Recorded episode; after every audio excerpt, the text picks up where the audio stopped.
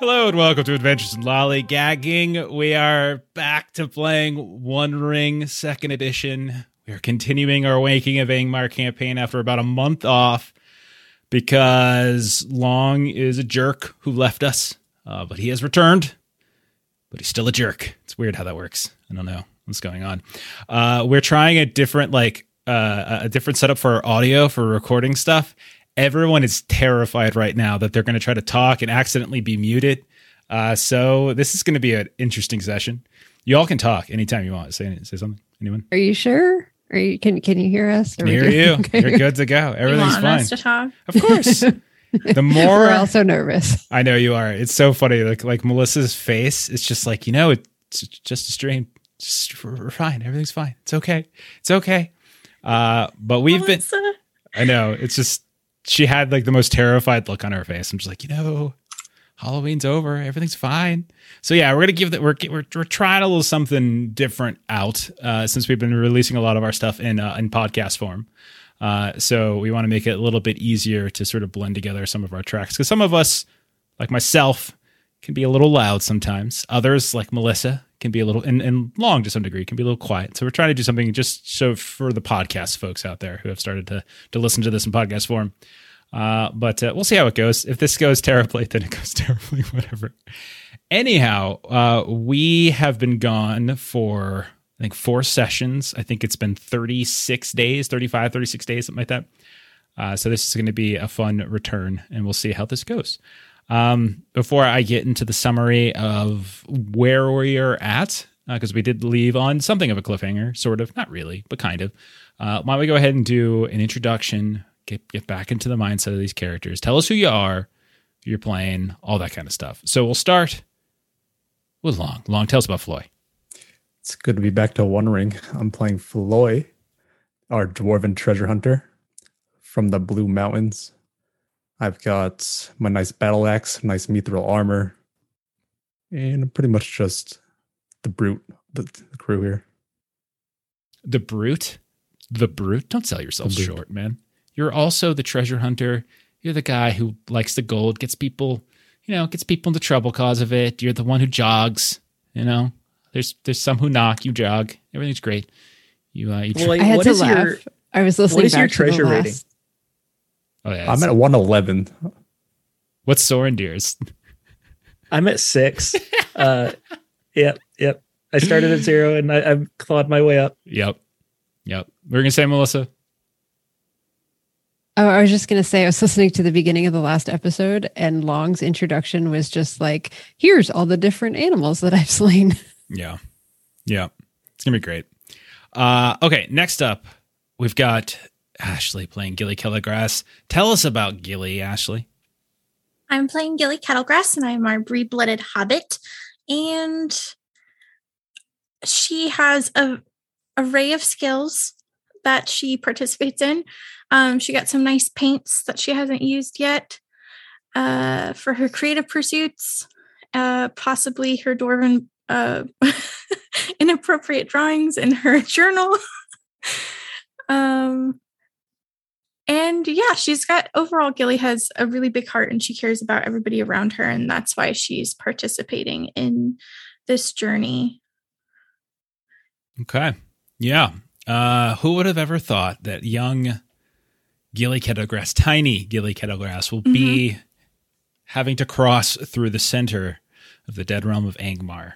Who would have ever Not- thought that would be not Gilly. No, no. Uh, who would have ever thought that she would make it back? Not me. So she probably won't. So I hope she does. yeah. I uh, I'm out for blood. I think uh, I'm out for blood. I don't want everyone coming back. I'm, I'm just gonna say. I'm just gonna say. I'm gonna. that will be the fifth punch to my punch card then. I know Ash has had a bad run lately. She's lost a lot of characters in our Friday night games. So uh, I don't know. Maybe uh, she's not off the hook. We'll see what the dice take I'm us. not off the hook. I'm not Yeah. pulling punches. We'll see We'll where the see where dice goes. goes. Yeah. Yeah. If we, you know, if I gotta take them all out, we gotta take them all out. That's just how it works. That's just how it happens. Exactly. All right. Bottom row. We've got Melissa and her stressed smile. Tell us about Aurelio, please. So Eryniel is our uh, Ranger of the North champion. Uh, she came prepared for this journey with her uh, signature snowshoes. So, you know, given that everything is going to be all right. Okay. That's Renia. Okay, fair enough. uh, and then finally, uh, we've got Sorondir, the the artist formerly known as Erebon. I almost forgot that your name used to be Erebon, but it's Sorondir now. Uh, Stephen, tell us about Sorondir. My Gavanan, I am Sorondir, child of Eru, guard of Forlond, exile of Lindon, warden of Eriador, giver of gold, drinker of water, and hunter of berries. I have missed saying that, guys. It's ridiculous. That's ridiculous. Hell Song, thank you so much for the sub. That's so very kind of you. And I saw yours too, Veronique, beforehand, before we went live. Uh, thank you so much as well. It's very, very kind of all of you. Oh, goodness. Uh, okay. You're We, at seven titles now. we need to come up with more titles for everyone. I've I've been I've decided I'm not going to add more. I'm just going to replace old ones. yep. So you know it won't get too unmanageable. TPK. Oh, where's the fun in that? TPK right after right after a long break would be anticlimactic. But I am true to the dice. I will not fudge. Except, you know. Nah, I won't fudge. I'm not gonna happen. It's not gonna happen. I almost feel guilty for Ashley though. Ashley's the one I feel guilty for. But that's because Steven kills her half the time. So it's it's, it's not even me. That was like one time. All right. So she's lost what, three characters? Is that right, Ashley? Three? No, Or no, I think you lost you lost three. One of them you voluntarily one of them, left. yeah, she left. Yeah. But it, three have died. Two of them, okay, my fault. she lost four. She lost four. So a quarter max. but only two of them are my fault. The other two are your guys' fault. So you know, I uh, have to say, Dina, I give credit to Aaron for that one. and I mean, Steven Yeah. did take the drugs. He's the one who did That's it. true. Diesel So, shot. but- Thank you, thank you for the raid. Welcome. If you keep going back steps, you can find someone else guilty. Jeff, you invited me onto the stream in the first place. So it's all my fault. Yeah, that's what we it did is. take the job to begin with. Yep. It's Elaine's fault for dying, and that's why Rena was there in the first place. It all goes back to my friend Ryan when I was 16 in high school. And uh, he invited me to come play vampire with him after we were playing always Magic the Gathering. vampires, you know. and I had no idea what I was getting into. and then 20 years later, I finally played another RPG because I didn't know what was happening. I was so confused. All right, let's uh let's dive in. We are um yeah, we are on a little bit of a cliffhanger. So let's go. Let's let's let's summarize this. So for the better part, I'm not going to go all the way back to the very beginning because that's that's that's that's ridiculous. But we're going to do more recently. So for the better part of autumn, in the start of winter, you all have been journeying to Angmar, uh, and you have been you're specifically in search of a place known as Othrengul, uh, at the behest of Lady Ortolos of Forlond, who is your your new patron. Uh, many of the elves of Forlond, when you were visiting there, you learned were were veterans of the Angmar War. And Ortolos specifically uh, was sort of a, a battle commander, uh, had a small sort of contingent of elves themselves. And they were set and sent during the latter stages of that war with Angmar when, when the forces of light were sort of encroaching upon Angmar and kind of taking it all out completely. This is after the Battle of Fornost and everything like that. Uh, but Ortolos uh, led them into the mountains of Angmar and they were tasked with finding a specific fortress, this sort of rumored fortress called Othrengul, said to be inhabited by some sort of sorcerers of Angmar, that kind of thing. And in a private moment, when you all were meeting with her, uh, when you were in Forlond about a month and a half ago or so, uh, she divulged to the party that she remembered finding the entrance somewhere in the mountains, um, south of the Ford Fordway. And she remembered this kind of strange rune covered door and confronting various denizens of Angmar, et cetera, et cetera but she confessed that she didn't really remember much else, right? She doesn't really remember a whole lot about exploring the place, and only that her contingent did actually return at some point, and she always presumed that her mission was a success. So even worse, she kind of revealed that there were other elves uh, within Forlond who are also having that same sort of strange struggle with thought and memory and dream, which were all kind of starting to blend together with each other, and so they were they were collectively having this sort of gap in their memory, which seemed very peculiar considering the nature of elves and how memory works. Now, the party, you all accepted this mission, uh, and you started journeying back from Lindon, from Forlond. Uh, you traveled first to the Brelands. Uh, you had a very odd encounter, a very dangerous encounter, in fact, uh, near the near Grey Havens. But eventually, you made it back uh, to the Bree lands. Uh, Floi got married to a to a fairy near near the, near the Shire, and uh, you made it back to Bree specifically into Combe, and then eventually you, after recruiting Marimbem and Talendil to to your party uh, to come with you, and failing to get um, oh that other guy's whose name I completely forgot right now. I didn't write it down, but you know who I'm talking about. The guy with the dogs. You couldn't get him. The six of you started traveling north up the Greenway towards Fornost, but before you reached Fornost, you started kind of curving northeasternly. You took this valley between the North Downs and the Weather Hills. Gilly, you shot a dog in the ass, uh, and that pissed off a couple sickly folk who apparently had some kind of uh, settlement nearby. Later on, uh, Floi fell off a cliff as the mist started to roll in, and you guys were wandering about the sort of southwestern portions of Rhudaur, or at least the, the, the realm of Rhudaur that once was. And eventually you found this keep that emerged atop a hill. You started exploring it, and you discover that there's this giant cluster of spiders, or cluster of giant spiders, I should say, that had made the keep home. You you managed to fight them off, use some fire, some steel, etc., and eventually you were able to flee the keep without too much uh, unnecessary damage.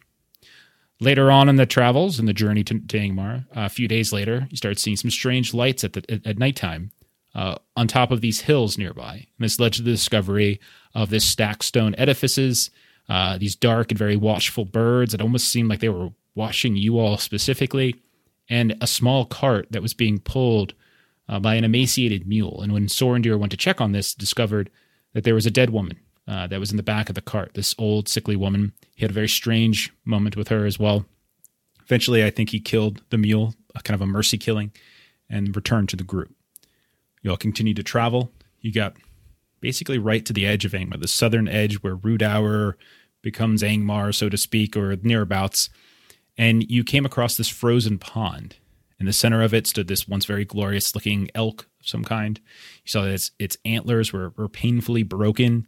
And when you got even closer, you realized it had a bunch of wounds, and the inside of those wounds were these engorged ticks that had been eating away at this frozen carcass. That's when the ice cracked, Eryniel, I think it was, who fell into the water. Floi went after her. The two of you were in this this cold, icy water. And That's where these these hands of of, a, of some sort of sunken or drowned race were reaching up and trying to pull you down. All of you managed to get away safely. You survived. You saw more of those dark dark uh, birds that were on a nearby tree, kind of flicker and fly off. And eventually, you got back together. You pushed forward northeasternly into these snow blown winds, these this dead realm of Angmar, and that's where we left up, left off. So, what I've asked you all to do, we're going to pick up. We'll say probably within about two two days or so. It's been about two or three days since that incident. The dead elk, the dark birds, the frozen waters. Floi, Eryniel, you can still kind of feel colder than you probably should because you can still every now and then you find little ice crystals somewhere hidden in the folds of your clothes. It might have been longer than two or three days. It's, it's hard to really tell, actually. Uh, maybe it's even been a week. You're not really sure. The sun barely reaches this place. There are moments when it does, but even when it does manage to sort of sneak through that ever present gray overhead, it doesn't really provide much warmth, and that light is very, very fleeting. So it's very dark, and most of you have trouble kind of moving around in this this darkness. The six of you, Marimbem, Talendil, are there with you. You've been moving around the southern edges of Angmar. You've been looking for a way to cross. It is a unforgiving expanse that you see before you, when you're even able to see an expanse as there's cold mists and snow and wind. There's jagged peaks, some of which seem natural, others ruins of watchtowers or fortresses that were torn apart long ago. You you see long shadows, darker than shadows you find in other parts of the world, and whenever you linger too close to them, perhaps it's your imagination, perhaps it's not, whispers begin to sort of creep into your ears, into your minds. More than once, you've seen groups of orcs or trolls clad in strange furs, armors periodically patrolling about. More than once, you've heard the sound of something very large overhead, leathery wings, maybe. Watched a faint shadow glide across the icy ground. You see it crash into a nearby mountainside or cliffside, and moments later, ice and rock come tumbling to the ground. You all are have not been here for very long, but the journey itself has been lengthy. It's been several weeks of travel, and you're ending it by reaching Angmar and now having to cross this place. So, really briefly, as a way to just sort of get ourselves into the mood, can each of you describe a moment or two from these first few days, ever since that icy pond with the elk? Can you describe your fir- something that happened? Could be could be a struggle you faced. It could be a near miss you experienced. Dark thoughts that have been getting into your mind as this place weighs down upon you, and maybe even what's helped you through it. So, uh, does anybody want to volunteer to go first? Yeah, I can start up. All right, Floi, let's do it. So last time we were near Angmar was when we were hunting down the orc band. Rotags. Yeah. Rotag. Yeah. And last time I was here, I heard whispers when I saw a dark tree and birds as well. So I get doubts in my head. Maybe the whispers are lingering, the shadows still around. So I'm wandering around with that newly gifted shell I got from Lady Artorlos. Put that up to my ear. It reminds me of the warm pools that I was in. Sort of bring me back. Okay. Uh, and and as you you know as we see like like cinematically just see like this this dwarf clad in like furs the glint of mithril periodically shining through whether it's Gilly's torch or lantern light or Floi your own torchlight or somebody else's light every now and then that that, that shiny gleam of the freshly cleansed mithril that you wear that shirt that very old shirt the peculiar blacksmith signature on it. And it is honestly one of the brighter bits of light that you see because even your torches and your lanterns they just feel like they're just not giving off the type of aura that you would expect them to. But for some reason whenever any of you are near Floi whenever he's sort of readjusting his furs or his coats and part of those those rings of mithril catch the light there's that that that tiny sense of of brightness that comes out who would like to go next Yeah, I can go. all right So this has been a time of very tough choices for Sorondir. Uh, he is an elf that is used to having things a certain way. He doesn't enjoy eating the flesh of animals. He has been uh, foraging for berries and roots this entire time. But as the snow gets thicker, uh, that foraging becomes harder and harder.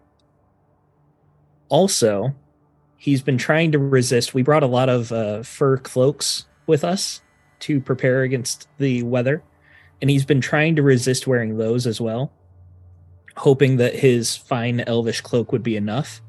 But the weather's getting so bad that it's just the the cold is getting to him. And probably a few days too late, he finally broke down and started wearing an extra cloak on top. And he hasn't fully recovered. Uh, there might be like beginning stages of uh, frostbite here and there on fingertips. Nothing that can't go away with time, but it's already set in. And no matter how many cloaks he wears at this point, it's not going to go away until he gets truly warm. And with that frustration pushing him, he actually uh, set a few snares one day and killed a rabbit to uh, bring food for the party. He, he's not proud of himself, but at the end of the day, we do need sustenance. and even the even the hare that you grab this this poor snow rabbit, snow hare, is even that is somehow thinned, lacks the type of the meat that you would probably expect to find if you were in the southern lands. There's no greenery here, really. Like there's bushes and things that are still clinging, but most of them are dark.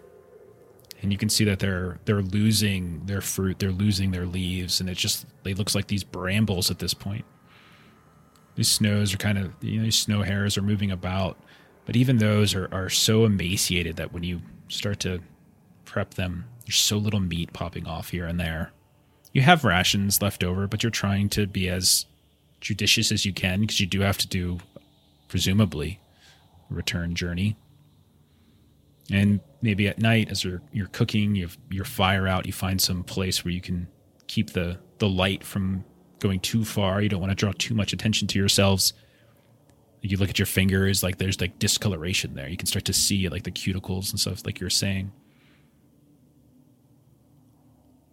Who would like to go next?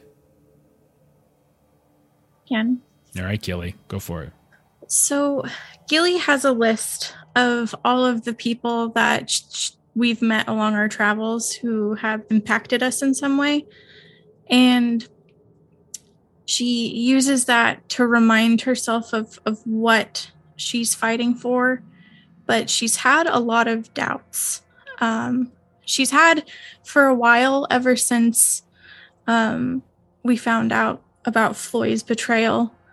Uh, it's it's lingered for a while, and it's gotten better ever since we got his his mithril um, purified, I guess you could say. But she still has doubts in herself at this point because there's a lot of times at critical moments where she couldn't pull through or hit something with her bow and arrow because she panicked. And um, so she just spends a lot of time reminding herself that she's not even if she's not as great as she'd like to be, she's improving and she's doing it to help others. And um, oftentimes you'll find her clutching her pearl uh, as like a sense of like security. Yeah, the the Calabrian and Mhm. or Calabrian. Even that, which you've noticed that whenever you use it, there is a tendency for it to kind of illuminate, like ever ever so faintly. It's not like it glows extraordinarily brightly, but it does have a noticeable glow once you use it when you're focusing, reading through certain lore, or when you're trying to apply your medicine skills to help someone else or even yourselves, maybe wrapping, you know, a cut or two. Nothing too Mhm. but even that seems dimmed here. All light in this area seems dim. I mean, all of you were here a year ago. But Yeah. when you were here, winter hadn't hit. But circumstances have made it so that by the time you all arrived at Angmar, winter had swept in. And although it's early stages, it's still, you can see snow is sideways. You're getting pelted in the face with ice. There's no day that there's no day that goes by without a fall of some kind. Mm-hmm. Every day is colder than the day before it. And so every day to come, you're dreading that next drop in temperature. And everything hurts more, even though there's like this numbness that happens. And when you sit down at the fire at the evening, like on the one hand, there's warmth, but on the other hand, that numbness goes away. And all of the day's travels and cuts and bruises and strains suddenly become instantaneously noticeable all at once. And it causes sleep to be more difficult in some ways. And then in the morning when you wake, it's not you're not as refreshed as you were the day before. So every day it just seems to get worse and worse. And then you add into the fact that all of this time you've spent looking for a path across. Mm-hmm. Last year, when you were here, you were on the eastern side, the very outskirts of Angmar itself. You very much skirted and went through Mount Grom. You were kind of starting to, to go into the direction of Mount Gundabad. But here you are going almost directly down sort of the center of this dead realm. And again, there are multiple times when you see the remains of, of old structures that were long ago torn down. Others that look, you think at times, to perhaps be in construction or repair. You were not near Carn Dûm, but once or twice at night, when the wind just dies down, and for 10, maybe 20 minutes, the snow abates, you can kind of look off in the distance to the northwest and you swear sometimes, Gilly. You swear. You see the contours of something in this in, in the far distance. Like it's not mountains you're seeing, but something something more rigid. The lines too perfect. And a light might come on.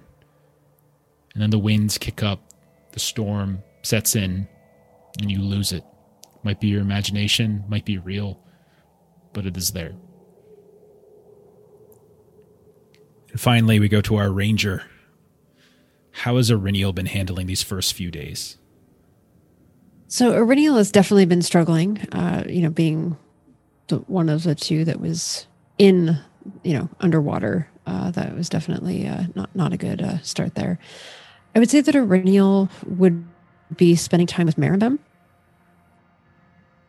because she has spent some time kind of in mountainous areas and you know not obviously this far um, but really trying to keep her her athletics and kind of hunting um, skills sharp and especially kind of trying to acclimate to like the snow and kind of the loss of vision and those pieces. So that's kind of what i imagine her doing is kind of moving around with Maribem and just trying to get any kind of tips from her about kind of maneuvering the more mountainous, snowy areas.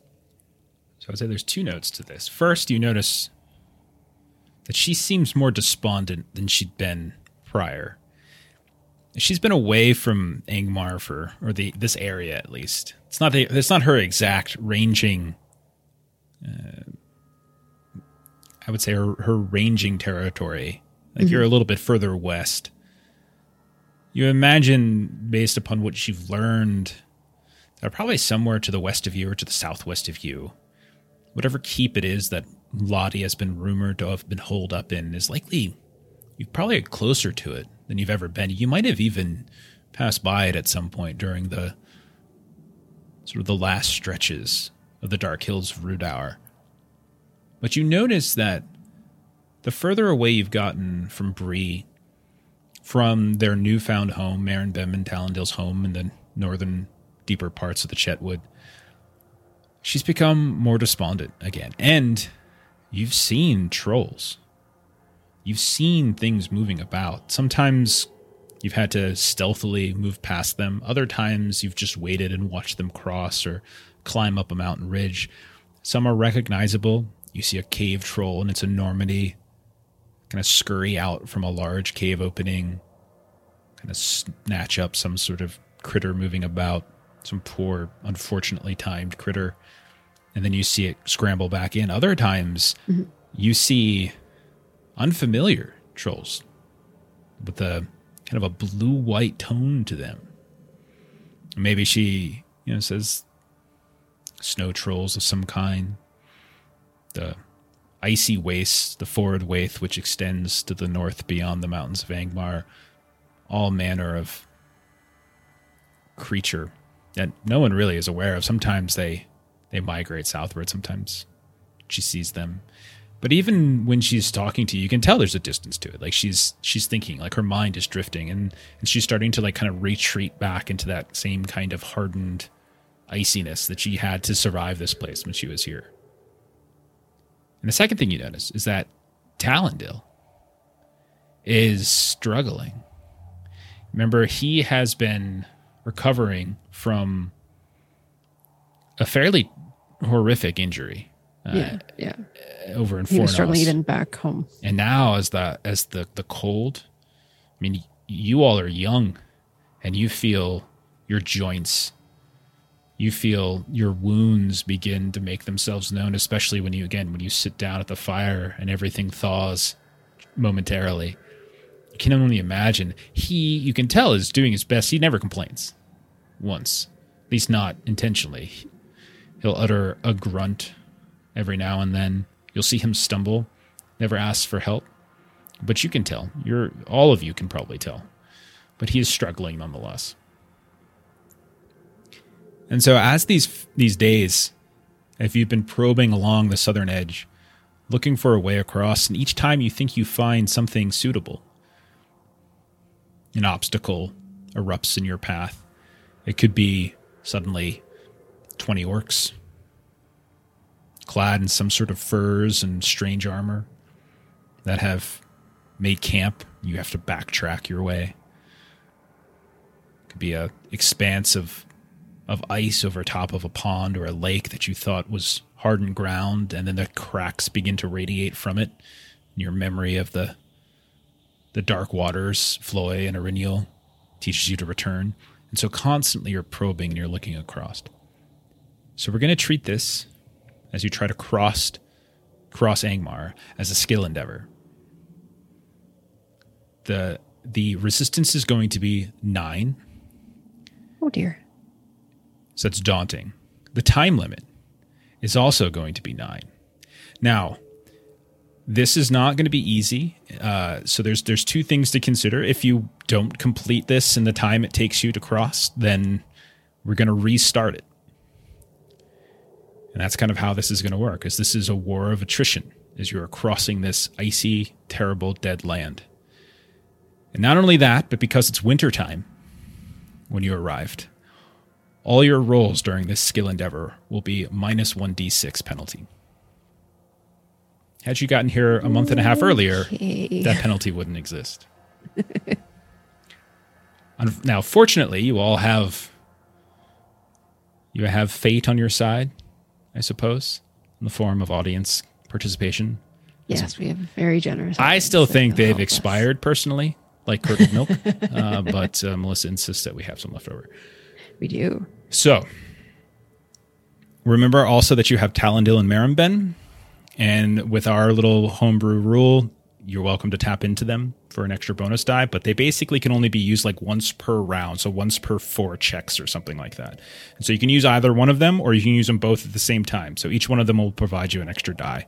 All you have to do is describe how this comes into play.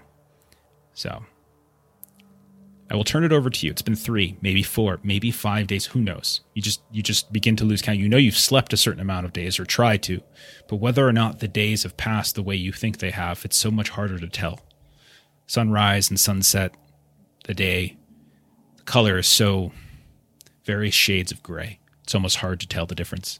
And some days it snows so hard and the ice comes sideways that you don't even want to open your eyes lest you lose lose sight for a more permanent variety. So, who would like to take the lead on trying to cross? can start us off. All right, Floi, what do you want to try to do as you push out in front, tell everyone to follow you? So throughout the blizzard and pretty much just gray and white, that's all we've seen. I'll do my best to scan just the environment for any signs of like color openings Okay. just to path through. Looking for something hidden, right? Hmm. Scan is the idea of finding that which is not immediately visible. It's finding a hidden, hidden path, uh, something like that. All right. Uh, go ahead and roll it. Unless you wanted to add Mount, uh, Talendil or Maribem, take a minus one just because of how much more difficult visibility is because of the winter storms. I have this at favored, so I'll just roll it as is. Okay. Say nine plus six, 15 at 15. So just got it. Barely got it. Okay.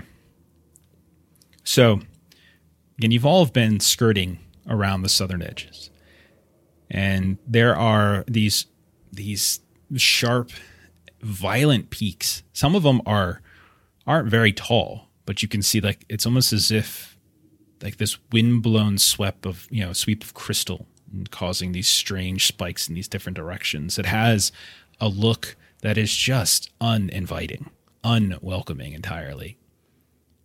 But as you're skirting around what looks like this miles long stretch of these sharp hills, Floi hills, mountains, this is it's cold, surely, the the rock here is darker, and the mood is certainly more somber. But a mountain is a mountain, a hill is a hill, and you're a dwarf, and you find a path. Now, when I say path, I don't mean it's not. You know, it's not like it's been paved in any particular way. Perhaps it's just a mountain goat path or some kind, or something that happens to be treaded by uh, by groups of, of trolls or orcs that have maybe maybe kind of trailblazed to some degree. But for the first time in a while, you find a northeasternly switchback.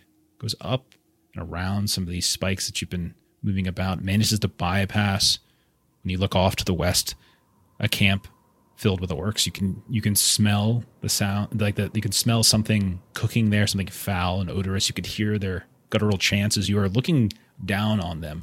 The smoke from their fires is wafting up, and we see as you all kind of tread very carefully, the six of you, your ponies. As you're just skirting by, once or twice, we see a tiny little rock crumble off the side and just fall down into the smoke that's billowing up, and it lands. And everyone pauses for a moment. Hold your breath your heartbeats just pause as well. You don't hear any disruption to the reverie that's happening below.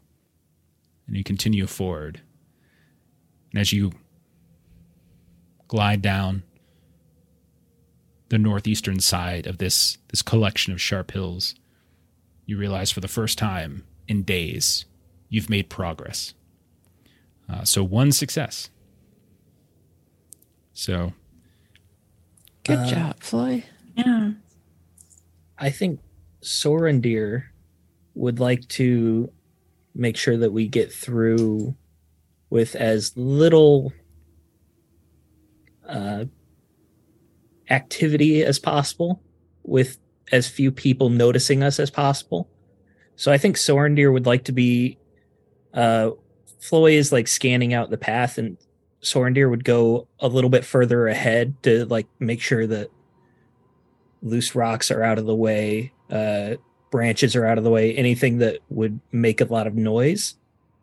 And then I would like to use Marimbem to cover our tracks at the back of the group. She would be trying to, you know, whatever hoof prints the ponies leave behind, she would cover them to the best of her ability, try to brush them. And I'd like to use stealth if I can. That sounds great. Um, one thing I wanted to remind everyone if you roll an Eye of Sauron, please let me know. so, Yep. Sorondir, you, you pitch your idea to Marimbem. She, again, has that sort of, she has a distant look on her eyes.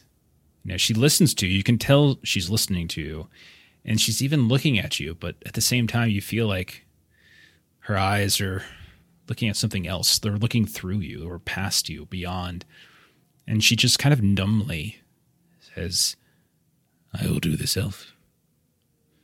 I will, I will hide our tracks.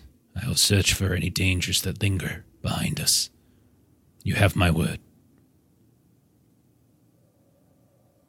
Go ahead and roll. Uh, I'd like to use an audience dice too, as well.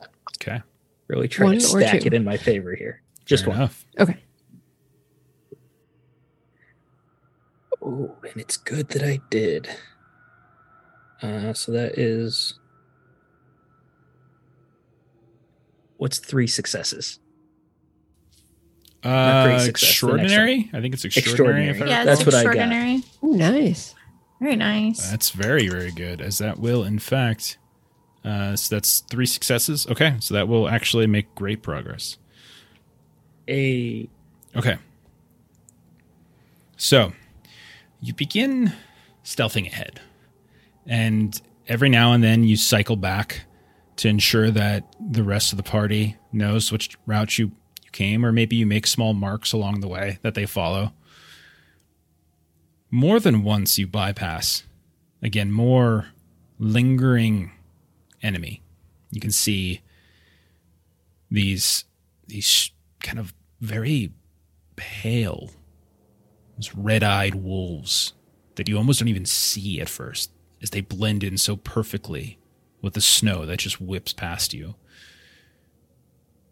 You see these large silhouettes in the distance with your eyes, and you realize there are these trolls that have they're kind of carrying these massive beams on their shoulders.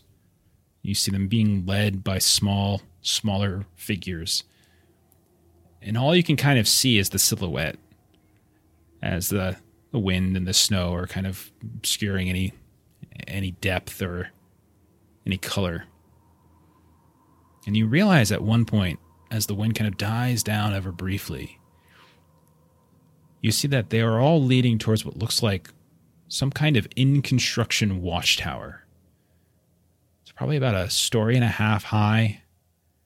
And it looks like there's the the inner scaffolding for like a second and third story. There seems to be some stonework that's already been completed along the bottom base. And there's some sort of strange contraption, some pulley system that has been set up. And like there's this other large troll that's kind of pushing and pushing and pushing, and that's managing to let one of these large beams get taken all the way up to the top. It's probably about a mile away.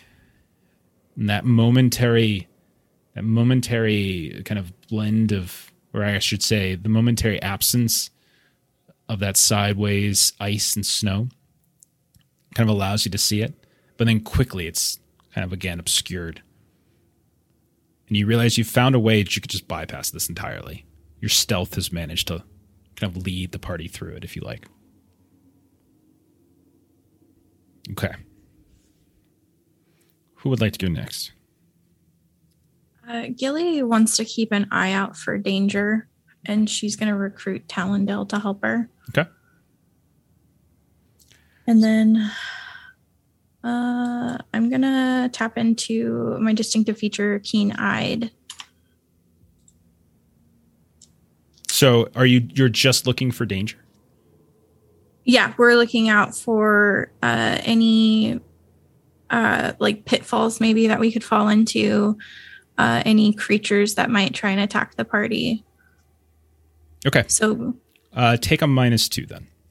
Uh, Minus since two? since you're not actually doing anything to progress forward, and it's more just along the lines of kind of uh, augmenting along the way. In order for this to count towards like the progression of the resistance, it's going to be even harder. Okay.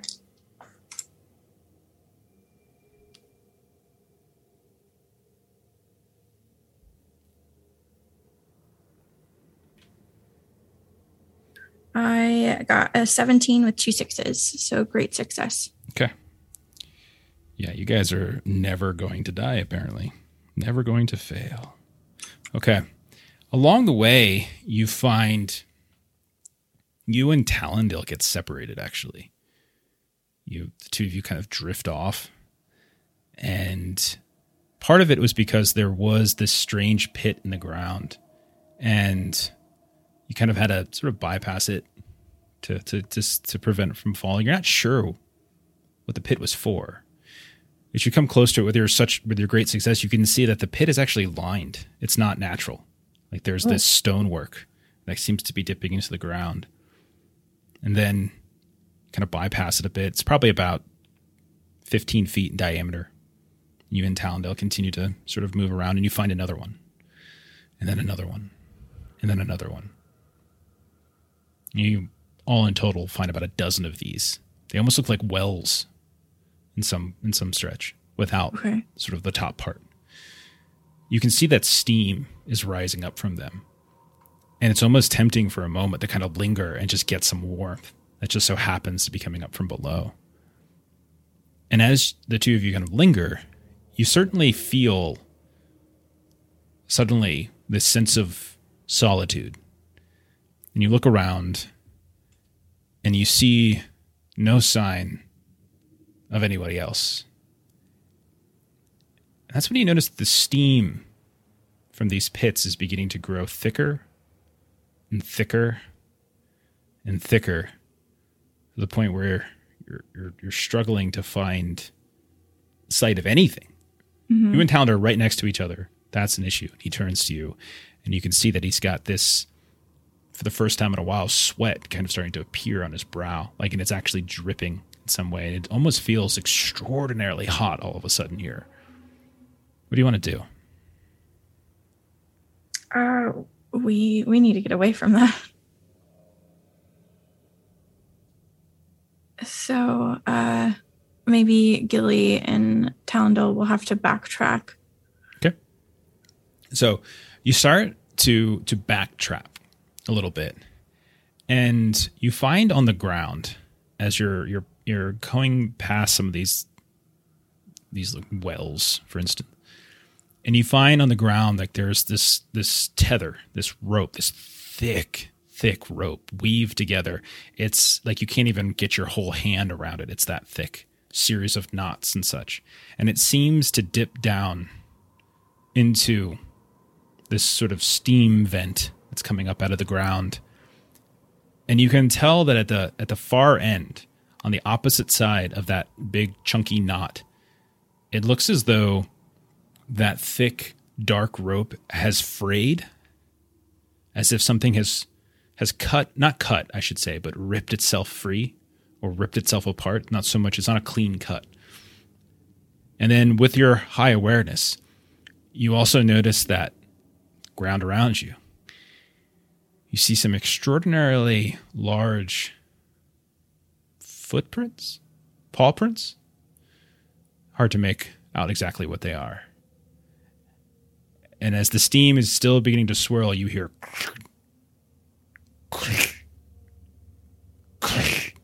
this slow gate as there's something very large moving about in the steam, and it starts to make the ground vibrate a little bit as you as you're standing there. Oh, great. Uh, yeah. Uh, Gilly wants to stealthily just get further away from whatever this is. Yeah, go ahead and roll at stealth. I will roll something as well. Right.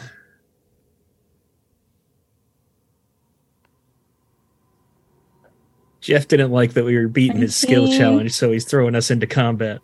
And I got, I No, no. passed with a 19, and I've got two successes. Okay. Two sixes.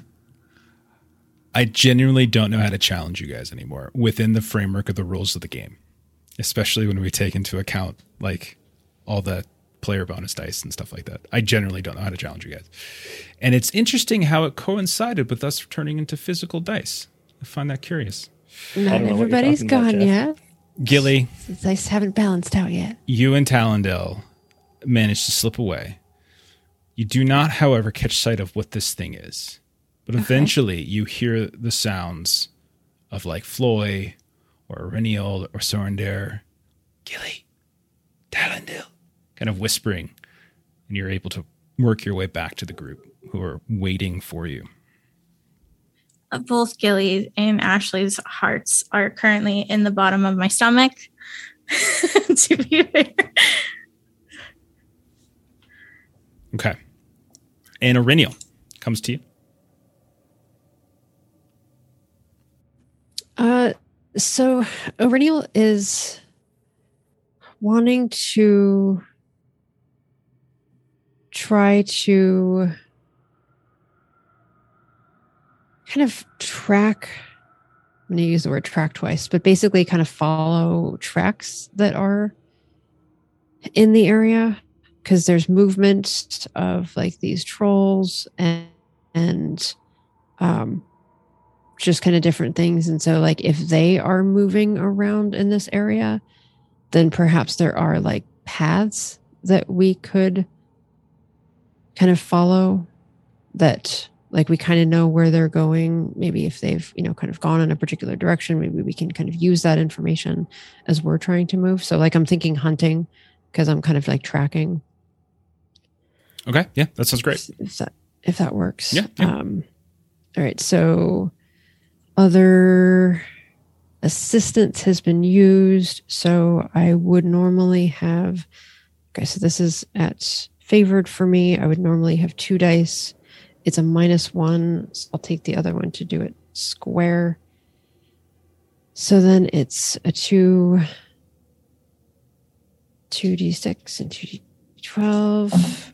Uh, that is 10 and 4. Yep, that is a, yeah, I needed a 13 and I rolled a 14. Okay. No extra extra anything. Okay. So you specifically said you're hunting, so you're looking for like tracks and things like that. Yes, trying to hear- exactly. okay.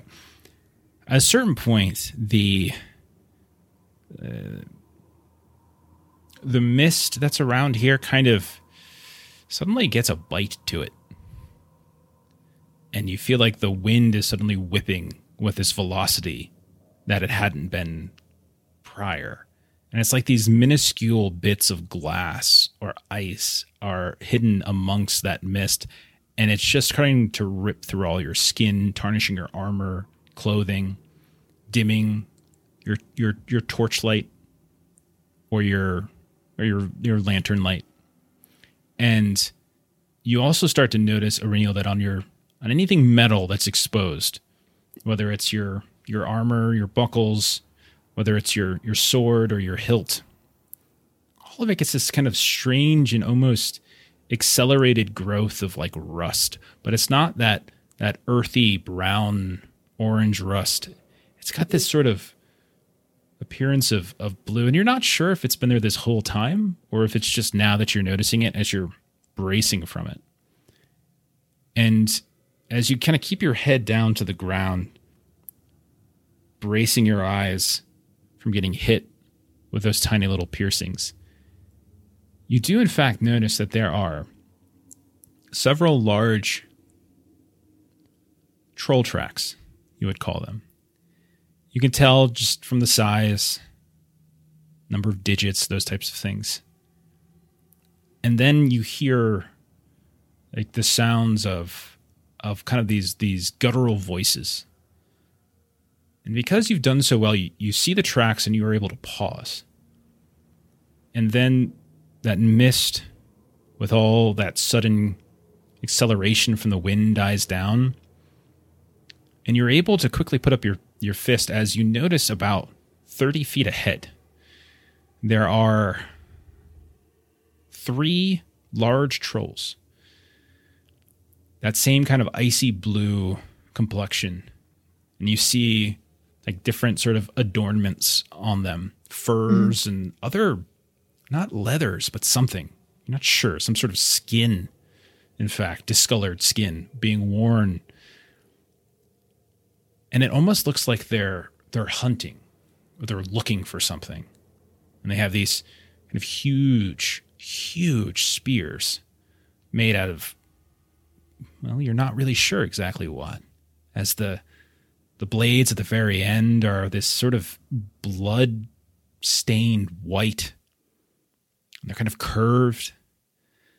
And the shafts themselves, you think, might even just be stone for all, all you know. But you see that they're kind of doing sort of the same thing you were. And had you not noticed the actual tracks in the ground, Mhm. you might have just stumbled right into them. But now they're right behind you, and you can see them up ahead, and you kind of hold the fist up, and everyone's quickly crunches down, and there they are in front of you. And you can see one or two of them is like as they start sniffing at the air. What do you want to do? Uh, so I will kind of uh, as silently as I can, you know, you know, kind of turn around to everyone and just kind of point under brush. Um, and so like Aurelial will, you know, kind of go and just try to get us because they are, you know, kind of point to them, you know, that they are looking around. And so try to get everybody kind of hidden under something. Okay. Everyone sees it. Uh, Aurelio, go ahead and roll a stealth test or something like that. Or everyone can roll a stealth test, I should say. Everyone roll one.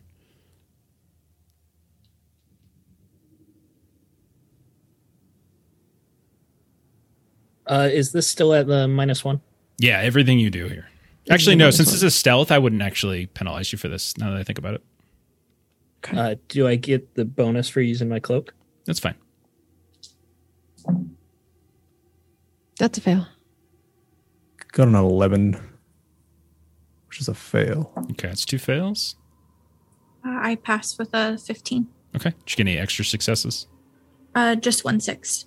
Just so you succeeded and you have a, a six on the die. Oh, yes. Yeah. Sorry. Okay, so you can give one of those to Floi or Eryniel to help them pass. Sorendir? Uh, extraordinary success. So I've got two successes I can hand over to anyone who needs them. So as this one of these these creatures, this sort of really sort of long, but at the same time wide snout, and calling it a snout is probably more accurate than calling it a nose, is is sniffing at the air. Sorondir, you look over and you see Floi, who's hiding behind a rock and is probably not visible. But at the same time, you do a little, and you can kind of smell the dwarf.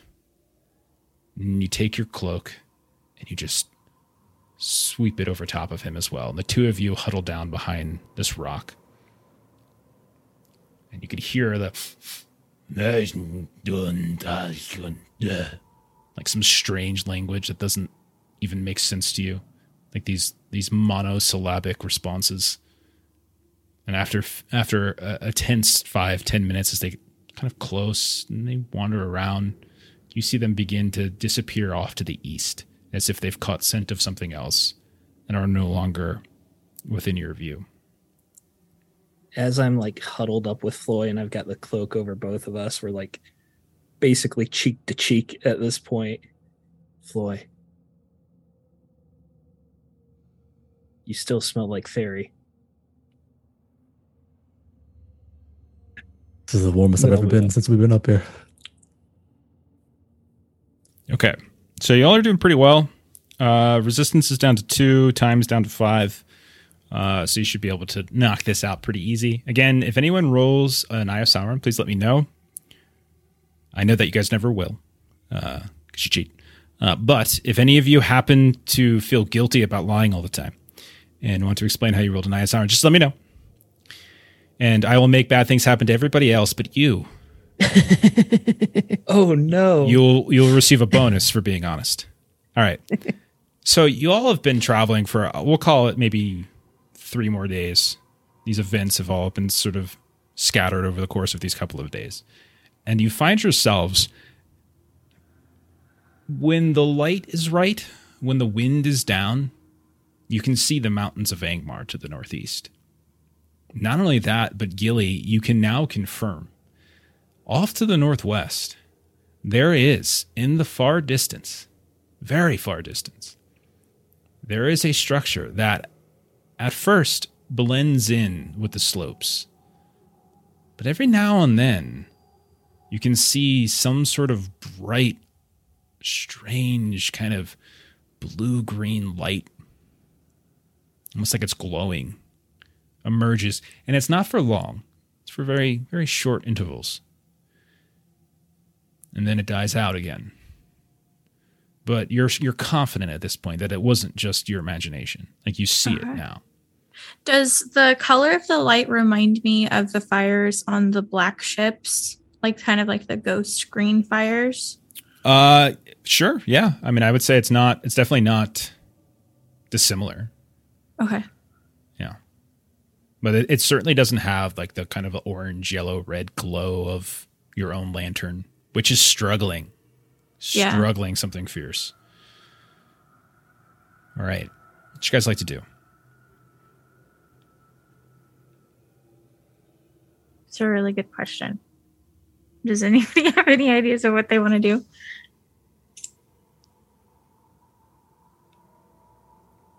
No. Uh, to progress this forward. So Yeah. I would like to do a lore test now. No. I, honestly, I looked at it and I'm like, how can I make lore work for me? what are the things that we're, we're good at? So I looked up in this encyclopedia. All right. What are we thinking? Jeff, could I sing a song quietly to lift our spirits to make traveling through this horrible area easier. I'll tell you what, if you roll that check, it will not progress nor will it won't progress the, the, the skill endeavor. It won't reduce the time limit. But if you succeed, perhaps I might let everyone regain a hope. I'm pretty full on hope, so I don't know if I would. to, to help others, and then bam, it's not gonna help me. okay, I'll do it. I'll do it. I'll do it. I'll do it. Uh, still minus one though, right? Mm-hmm. It's a very dreadful place. It's awful. It you all have gone, right? Awful. You've all gone one, run, right? Yes. Okay. Yeah, we all went once. Then I get to do something. Uh, so I rolled exactly a 14, which is what I needed for a single success. Okay. You uh you hear this this low voice kind of come out amidst the wind and then it kind of cuts through that heavy icy wind and you realize it's Sorondir singing. What is it about, Steven? What are you singing about? A good question. Let me look here. Uh, I am singing Aman Darthana Linen, Nugalad Hin Fireb. Why do I linger and sing under this fading light? For whatever reason, all of you feel a, a warmth not unlike that you felt when you were in Forlond and the breeze from the coast would hit you at just the right moment of the day. All of you who need to can recover a hope. You feel your spirits lifted. It's been super easy crossing Angmar. Super easy, barely an inconvenience. No trouble whatsoever. Really fun. Who would like to go next? We are all very, very scared and anxious. Yeah, I think it feels easier for you than it does for us. Yeah, it feels absolutely Mm-hmm. frightening. Well, once that singing is done, you all suddenly hear a very terrible and sudden clap from overhead, almost like thunder.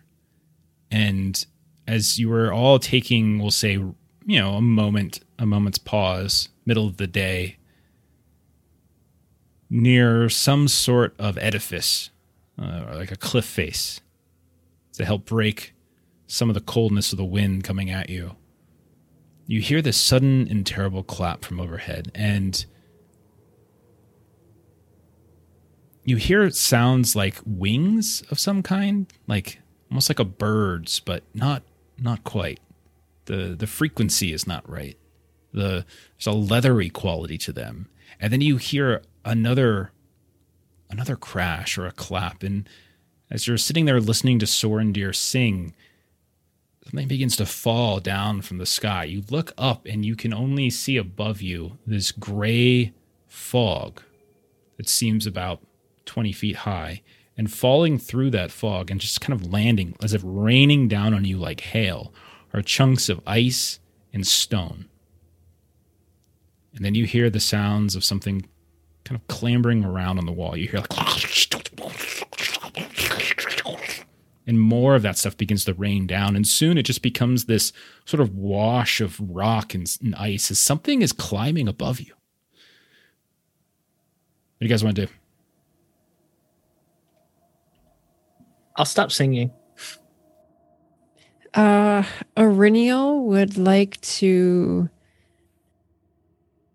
uh, try to get a higher uh, viewpoint um, to kind of get an eye on this. So she, like athletics, she usually likes to try to climb um, whenever she can. So, kind of trying to get a better uh, view on this additional danger in our area and then a way that we can maybe get around without being viewed by it. go ahead and roll athletics All right. So this is favored. It is a I would normally have three. I'm gonna take one of these so that I can do it straight. Three.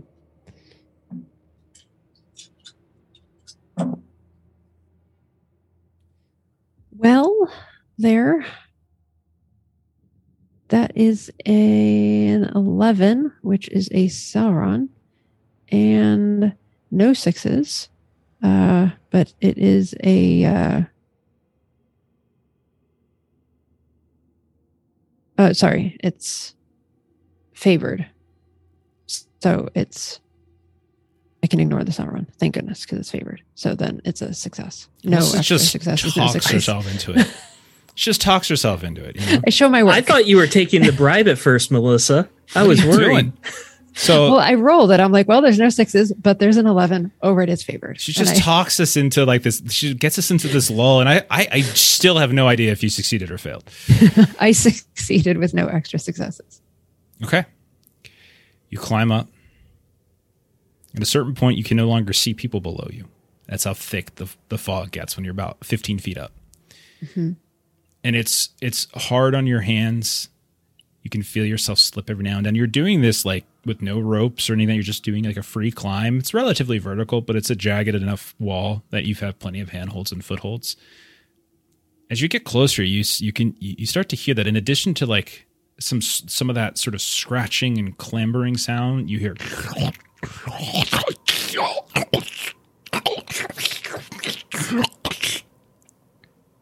Hopefully that turns out well on the sound. And as you get a little bit closer, you start to notice that there is a protru- uh, like a protrusion on the wall. You think at first maybe it's like a jut of stone, but then you realize it's moving.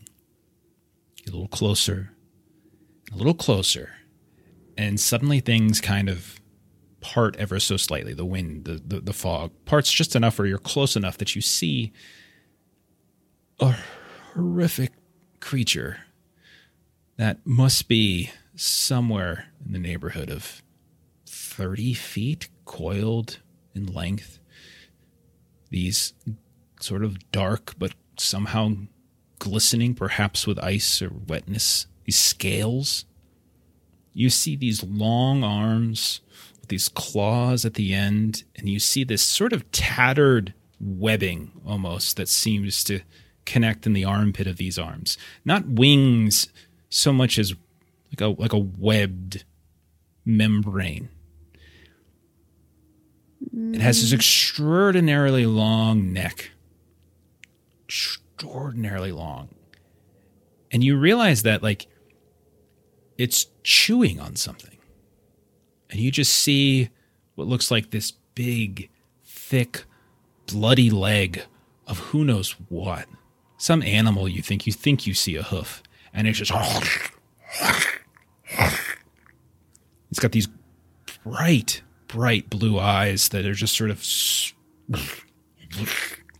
and they kind of roll back in its eyes almost like pleasure from the bite as mm-hmm, mm-hmm. blood just starts to drip down those of you below who were getting rained on but prior by rock and ice you now see little droplets of red blood start to show up on the ground on your packs on your things and Eryniel is not in sight and you saw her climb back up one second i'm just going to roll something really just really fast Sure, sure, sure, sure, sure.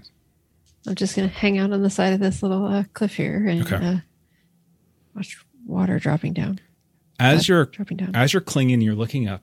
You see the head just sort of, just like suddenly starts to turn, almost impossibly so. Like it's almost going to snap its own neck, and then it kind of, re- in, in, in, in, a, in a speed that you weren't expecting, does the same thing. And this time it whips around so fast that you swear it's looking at you. You don't know if it can see you, but it's right in your direction. The crunching slows. At this point, I need you to roll a valor test. oh no.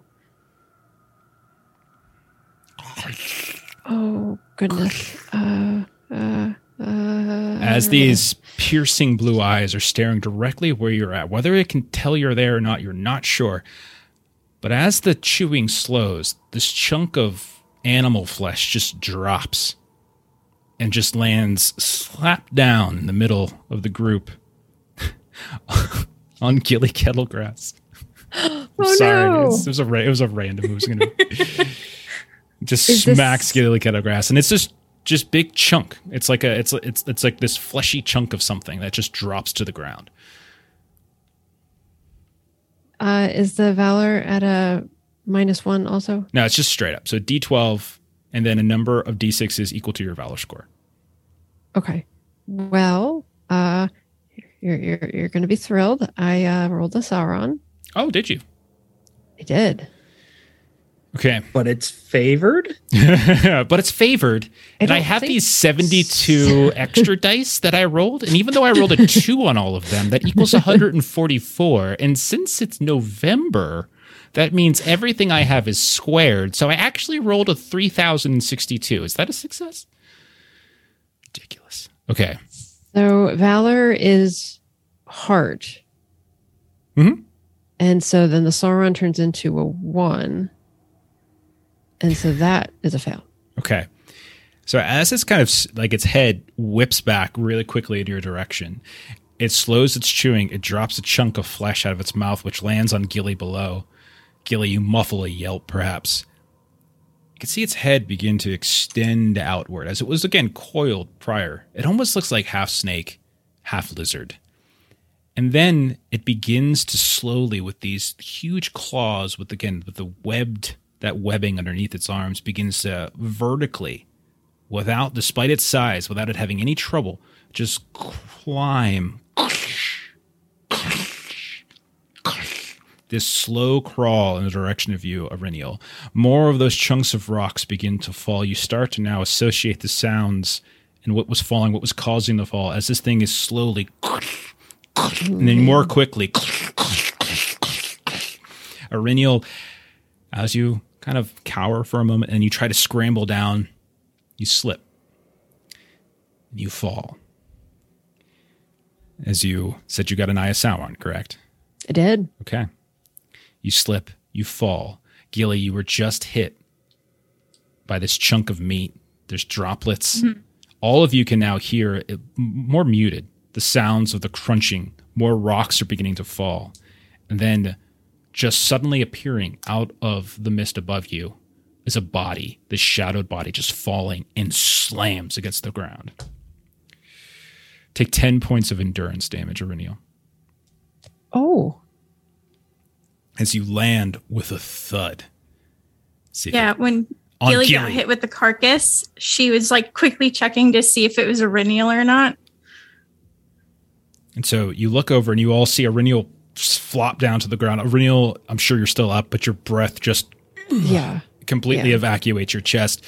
You can still hear the crunching. It slows above. It was moving really fast, but then you fell and then it slowed. You see like this swirling of the mist above. You hear that kind of leathery membrane between the arm and its side of this creature, this drake. What do you guys want to do? I'm gonna run towards the renal. Just fell out of the tree. I'll help her up real quick. Okay. Just tell everyone we gotta go. And just book it. Okay. Pick her up and you just start running. And she's very quietly trying not to groan and just, oh, oh. Mm-hmm. I'll say Sorondir, Marimbem, maybe, maybe Gilly as well. You hear the sounds of something kind of slam against the ground. You look back behind you, and you can see this full creature that Eryniel saw. And its neck moves up almost like a snake coming up out of the grass. And it kind of bends itself back down and it creates this weird undulating shape with its neck it looks it looks impossible in some ways. And it kind of looks around and you hear this like this this sort of you're not sure if it's a if a hiss or a roar. You just hear these bright blue eyes piercing through the mist. But then Gilly, you watch as it leans its head down and that chunk of meat which bounced off of you, it scoops it up and kind of and it's in the in the sky, its neck elongates and it just you see it the meat goes down the throat and you guys get away. Ooh. I dropped a, a picture for you guys in the in Foundry of this thing if you wanted to see it. Yeah, yeah, I saw it. it yep. Okay. Oh, boy. All right. You guys hustle oh, away. Oh God. You rush for half an hour of just like running, you know, just full on sprinting, stumble here and there, but eventually You slow, you look back, you realize you're not being followed. You've made noise, but you're not being followed at least. What would you guys like to do now? Because you still have two resistance left on this uh, skill endeavor, as we've been breaking it here and there to do other things. What'd you like to do?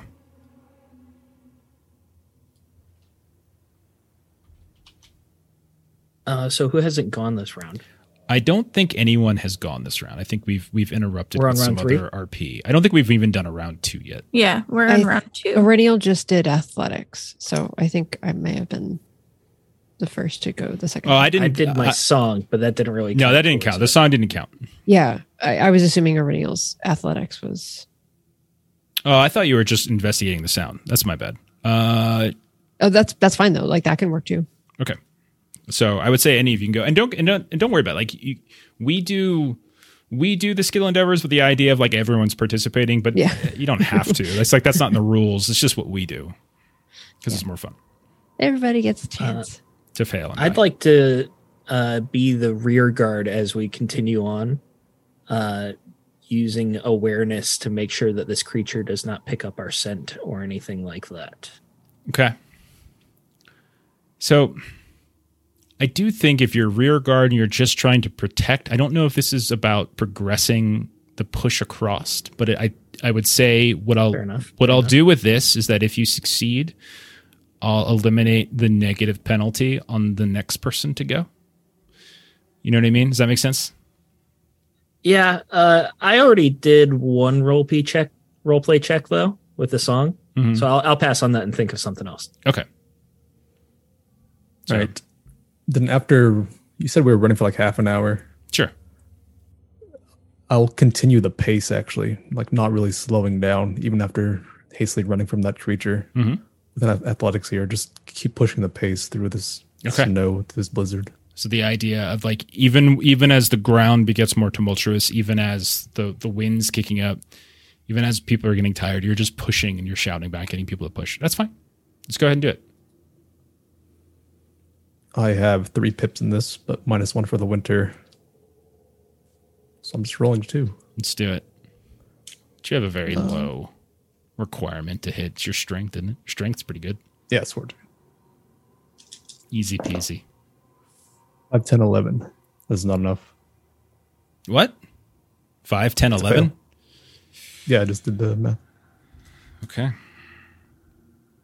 Everyone does very interesting math on air. When it happens live, I'm always wondering what's exactly going on. Okay.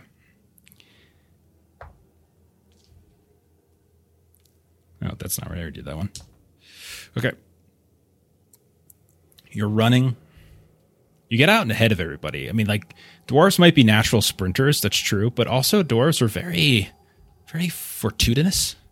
You're very uh, you have a, a higher stamina perhaps than others and you find yourself running and running and you, you don't even really pay attention so much to the people kind of slowly falling behind a little bit and like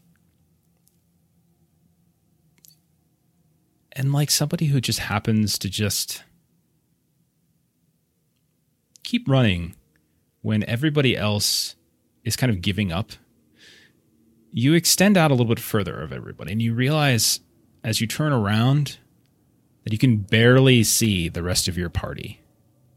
And it's then that you get to the edge and you have this momentary bout of horror as you're running along this this this ridge of ice and it gives out beneath your feet. You find yourself painfully tumbling down this slope. And it's not a cliff, it's just this slope, this rocky slope, and you just bam, bang, bang. Your mithril is certainly helping you. When you land, however, it's the perfect person for this to happen to, by the way. When you land amidst this depression, this sort of sunken area amidst some of these these ice ridges, you feel a surprising softness. In fact, everything is hard here ice, rock. But when you land, there's a surprising softness and a warmth. And as you begin to push yourself up, you notice that there is a wetness too. No. And you look at your hands, check your beard, and you realize they are covered in blood and red. You have fallen onto the carcass of some very recent kill.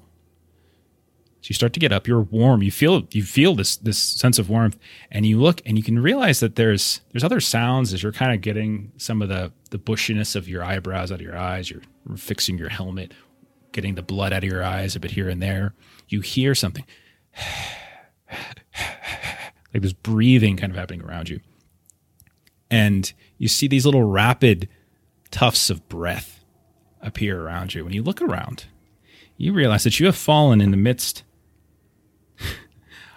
of four very large white wolves, each with their muzzles, their mouths, their snouts covered in stark red blood.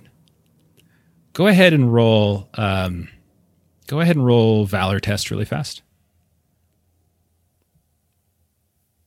Oh no. I have a valor of two.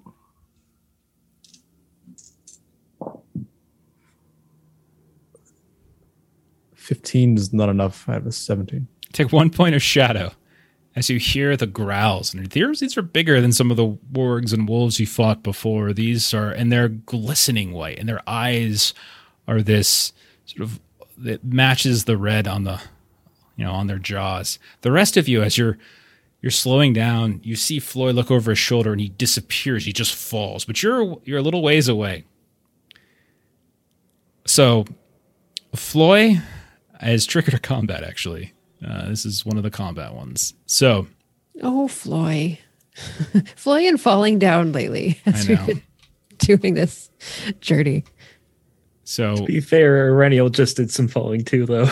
that's true. Well, yes, yes, I, I did require Floi to jump into the uh, pond and save me last time. So yeah, the other thing is that this is this is great because the the the first effect of the like the first round of the combat, whoever falls down and triggers this is forced to be in um in forward stance like right Oh, off the bat. That is perfect. and that's why I said it's this is the perfect person for this. Oh, nice. I was going to This go is- forward. with exactly like this is the perfect person for this to happen to. Like, and this is a great. This is one of the. I would have been dead. Yeah. yep. Yep. Yep. All right. Let's. uh Y'all remember how to do this? So I'm going to say, uh, everybody who was behind, uh, you have to essentially expend your first round of combat, closing the distance, uh, and then the, I would say, Floi, you have to be in forward stance. All right. No, we're not going to do. I'm going to say no one's close enough yet for opening volley as he fell down a decline and he's in a depression. Sure, sure. Uh, so for the first round, Floi, it's just you versus four white wolves. What would you like to do? I'm gonna rise out of this corpse covered in blood with my axe held high and shout out Dubekar and just charge at him. Okay, uh, roll attack. I'm at forward. I get four here.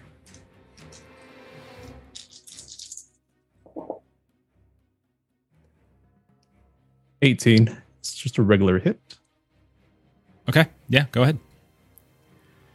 And my axe does seven damage. Seven damage. All right, not enough to take one of them out, but as you as as one of them snarls at you, you just swing the axe down. You sink it into its neck.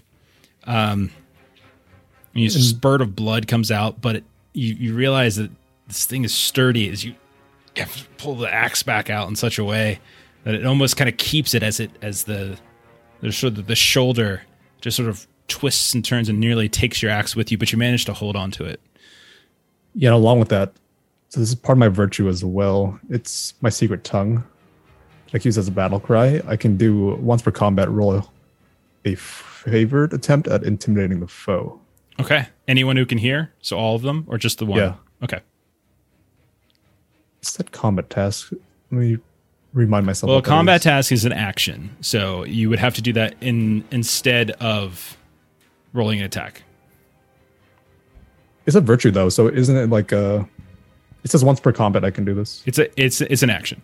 So you would you would have to spend your turn. A combat task is is is doing an action basically. It's doing a non-attack action. Even with this virtue I took, I can't do like an attack and the Uh, as far as I know, because uh, if it's an action, like wouldn't it be? I can do it freely, wouldn't it? so combat tasks, like every every stance has a combat task. Okay, and Right. so any one of those combat tasks is an action, meaning like you can do this on your turn, but you're foregoing your attack to do it. So if it's specifically calling it a combat task, it is it is an action. So like in forward stance, for instance, you can do intimidate foe, or in open stance you can do rally comrades, and in defensive stance you can do protect companion. Is there something in the description that says you yeah, can the, the- do it for so the virtue free? set it says it. I can do it as an, a secondary action. Oh, it's a secondary. Oh, perfect. Yeah. Okay. Yeah. Then if it's a secondary action, yeah, go ahead. That's fine. Okay. That's the important detail.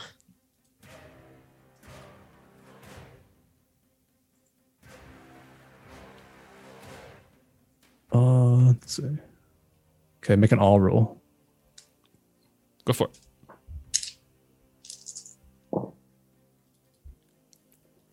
I rolled Eye of Sauron. So I failed Okay. You rolled an Eye of. Sauron. on the intimidate. Yeah. Okay. What would the effect of intimidate been? What- it's the would the- on success. The enemy morale is just shaken, and their might if they're might one, they get weary in their attack rolls. Okay. So I'm to say that because it's an Eye Sauron and they, you kind of, you launch into some attempt to intimidate them, but they start to surround you and they appear to have, eh, like, whatever you're doing is having no effect on them. And you hear this horrific echoing growl just pierce your ears. And I'm to say on your next attack, you instead are weary for that attack as you are instead perhaps frightened by them as opposed to the other way around. Okay. So then they're each going to get a go. Uh, these are not the strongest. Don't worry. Uh, let's see. One, two, three. Okay. So they each one of them only gets one attack. So you just have to deal with with them. Do you have it? So um, I'll just give you I'll just give you what I roll, and then you tell me if it hits. So they're all just going to either take swipes at you or just try to bite you in some way. Uh, first one is a 13, probably a miss. Yeah, 15. Second one is going to hit. Then I rolled a 16 on the second. Uh, third one is a 14. That's a miss. And then the fourth one should be a hit with an extra six. That's 10, 13, 18. And one of those is an extra six. Uh, so you'll take a total of, for the very first one, you'll just take four damage straight up. Okay. And then for the second one, since I have an extra success, I'll just do, and I didn't, it wasn't anywhere close to getting a pure, so I'll just use the ex, the extra one for a uh, for a heavy blow, which means it'll add extra damage relative to its attribute level, which is four. So you'll take eight points of damage from the second one. So a total of twelve between the two bites. All right. At this point, you look up and you see on the ridge line Eryniel, Sorondir, Marimben, Talendil, Gilly have all appeared. They have entered into the fight. Remember that you can still use Talendil and Marimbem if you want. Each round, one of you can get an assist from them. Just describe how it works and tell me who's using it. And so everyone can go ahead. We can do our stances now. Uh, I would say anyone who's looking to go into melee, Eryniel, Sorondir, you guys can get down the ridge without much difficulty. You're fine.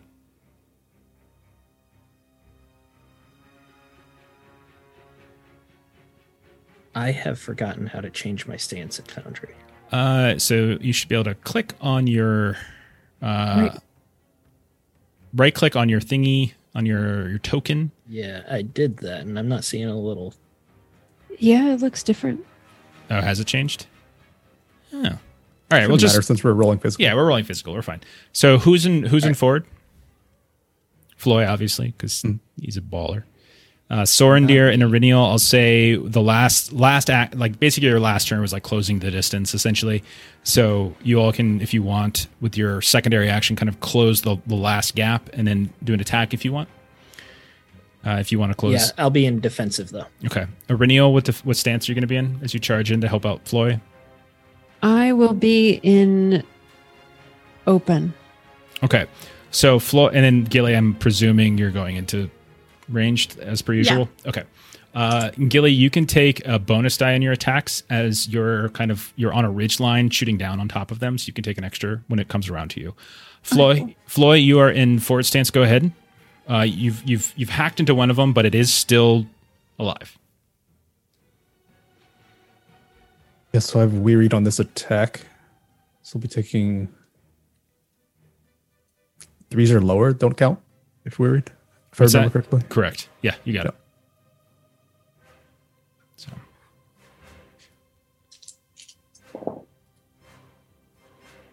Uh, another Eye of Sauron, actually.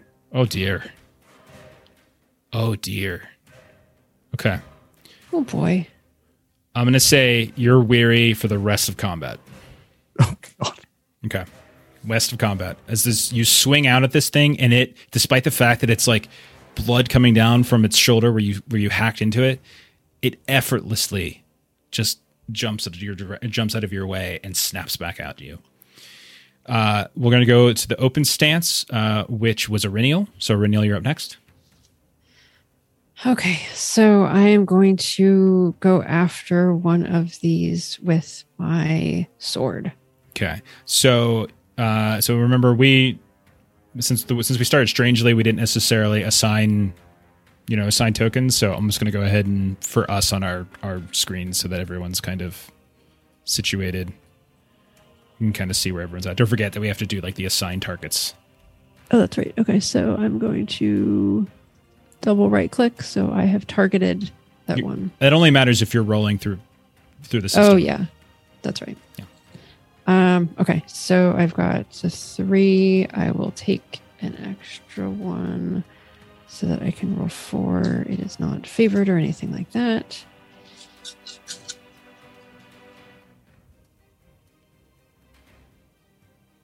Oh, um, They have no extra parry or anything like that to worry about. So it's just your straight attack. Okay. So I.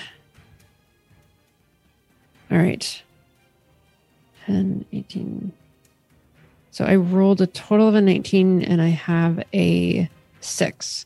Okay. Uh, but I rolled a one. So there's no way that I'm even anywhere close to piercing. Okay. You can just So do a heavy ta- just do a heavy blow. Yeah. Yeah. Okay. Yeah. And so that will. So normally. Sorry, I've got to look at this again. Normally, my sword is a three damage. So I'm going to add my strength to that, which is seven. So that's going to be 10 damage. Okay. You, you you charge in as this thing's snapping at Floi, and you get its attention. It whirls around on you, but not in time that it can brace. As you take your sword, charging down the ridge, you hack into. It almost cuts right through the spine on its back. These things are quite large. While you do manage to get a, a very solid hit to it, it is not enough to just cut it in two, uh, and you have to roughly pull your sword back out. We'll switch over to Sorondir. Charge into the fray as well. One of them turns to face you. What would you like to do? Yes. I begin twirling my spear over my head to gain momentum, and I begin a soft humming, a battle chant Okay. as I attack this wolf. Uh, that is a single success. Uh, so that's five damage. Okay.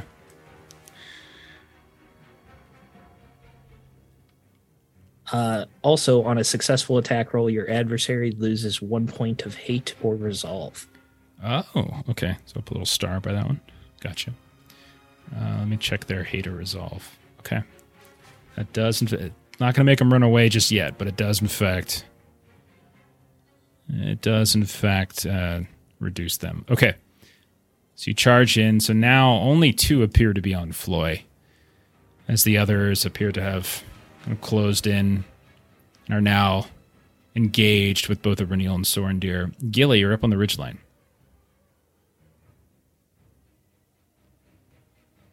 Okay, so Gilly is gonna hit with her bow. I get one extra die because I'm above. The negative one still applies. Uh, no, not to this. That's just for traversing. This is just Got normal it. combat. So I get one more. Which one are you? Uh, are you partic- Are you attacking a particular one? I'm attacking the one that attacked Floi. okay, gotcha. 19, I pass, and I got a six Um, that does not give me enough to do piercing, I believe. What'd you roll in your feat die? Uh, feat die was a five. Yeah, it's not enough. Yeah. So I do four damage. Do heavy blow. You can always do heavy blow. Okay, yeah. So I'll do heavy blow. So It's your strength. uh, add my strength, eight damage. Eight points of damage. Actually, not enough. Uh, though you do manage to get the arrow into its jowls. Doesn't quite get it fully into the neck. You can see it just sort of catches it across the sort of almost almost kind of perpendicular to the way the neck peels back into its into its chest. But it yelps in pain. But stays upright, in fact. Woo. Okay. Their turn. Uh, actually, Jeff, real quick, uh, I hadn't looked at this in a while. For heavy blow, um, is a sword a two-handed weapon? Because there's an, Uh, are you using it two handed? Um, I would say probably because I, I don't play. You don't use the shield? Yeah, I don't use the shield. Then yeah, you Um, would get So a heavy blow, there's a plus one endurance loss if you're using a two-handed weapon and you do the heavy blow. Okay, so you get So- you, you do an extra point of damage. Yeah, Okay. Yeah. All right, fair enough. getting back into the rules again. That's fine. Okay. All right. They're gonna go. I'm gonna start with Floi. Floi, you're in a you're in forward stand still, so I'm gonna get that extra die on you. 10, 12, 14. I still miss. I, st- I rolled like I rolled two. I rolled a one on my feat die, a one and a two on my on two of my d6. So you're okay. Oh, that's a low roll. All right. Uh, then it's just flat against you. I rolled another one on my feat die. Uh, 14. That's how's 14 against you? Uh, uh, sorry, I've got to look at this again. Uh, too low. It needs a 16 for parry. Okay, that's a miss. And then against Sorondir, uh, since you're in defensive, I'll take a d6 away. There we go. That's an Eye of Sauron, I see. Oh, And a six for a total of, well, it's a total of 19, but it's still an Eye of Sauron, so suck it. Um, I, I teased you just barely earlier this session, and now I remember. pulling out the Eye of Sauron. Yeah, I remember. yeah. I, I know how this works. I remembered. See my face? This is my serious face. my game yeah, face yeah. is on. this is my crying face. So a couple things are going to happen. First, it's going to it's going to hit you. For we're going to say, hmm. All right. It's also roll a uh, roll a injury check against uh, DC of fourteen. Uh, okay, it's been a while since I've done an injury check. It's still D12. the D12 plus my armor, which would be three dice because I'm wearing a helmet. Right? Exactly, you got it. and what am I comparing this to? Fourteen is the is the target. 14, you said? Mhm. Uh, well, I got a 15 with two additional successes. Okay, you are not. You do not take a wound. Okay. Take four.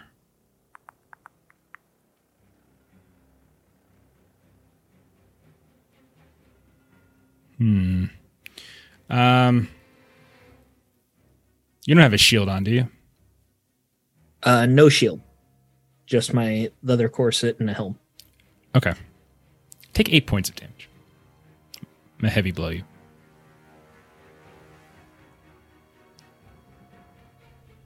Okay. Then there's a fourth one. Gilly, you think you're safe up on the ridge. These things have an ability called Great Leap. I'm gonna spend Oh, I've one. encountered this before. I know. Oh no! you see one of these is loping around. It's considering going after Floi. It's considering going after Sorondir. But instead, Gilly, as you're you're turned off to the, your left, firing at Floi, you don't see, but we do. In the camera in the distance, as we see your face profile shooting, and we see in the distance this white blur just hop on one chunk of stone, one rock, and then leaps off of it up onto the ridge. And we'll take an attack against you. All right. Uh, let's see. It's three plus this. Okay. Um. Okay. Uh, that's going to be a 18. It meets 18. 18, and I do have a six, uh, but I'm nowhere close to a piercing blow. Uh, well, I'm not, I'm, I have a five on my feat die. Six, five, five, two. Uh, also, I'll just do a heavy blow. That's eight points of damage. This just leaps up onto Gilly. We're gonna go to a new round. I was going to remind you guys about Marimben and Talendil throughout the course of that first round, but I decided I didn't want to because you guys are going through the skill endeavor way too easily. So, uh, uh, but you can use them now uh, if you recall. So you're up. Uh, Floi, you still in? Are you still in forward? Oh yeah. All right, man. Uh, what do you want to do? You got this one in front of you. It's got an arrow in its neck. It's bleeding out of where you where you crushed it in the shoulder. It is just one good swing of the axe away from from going down. Yeah, I'm gonna swipe some of the blood out of my eyes, slow down my breathing a bit, and just line up this axe like I've always done. Okay, you got this, man. Gandalf is here, baby. Oh yeah, he is. Yeah, but I'm weary, so Look to me on the foot. The coming Gandalf's of the auto light. success, right? What's that? Yeah, Gandalf's auto. Okay, Yeah, yeah. Yeah. just Gandalf then. Mhm. With a seven damage. that's Coming to help me here. It had it literally, quite literally, had one health left. Describe, No! describe your hit, Floi. I did. I know that's why I felt really bad because it had nine health and you did eight, and I was like, ah, that's shit. Uh, Yeah, just- Floi. Just calming down the adrenaline from sliding down the slope. I have my axe lifted up above me. I Okay. strike down where the arrow was. Okay. So that one is taken out. We go into open stance. Are you still, I assuming, unless someone's changed stance, let me know, but Eryniel, are you still in open? Correct. All right, you're up. And don't forget, Talendil and Marambim are here. They're swinging away. You can always use them to give an extra die. Just describe how you're using them. Uh, yeah, I would. Um, trying to think of how I can use uh, Marimbem to Just maybe flanking, like, distracting. be a little distraction. Yeah, Yeah, it's distraction. It's kind of what I was thinking. Sure. Okay. She slides So, down, I- badass, almost like yeah. like on her side.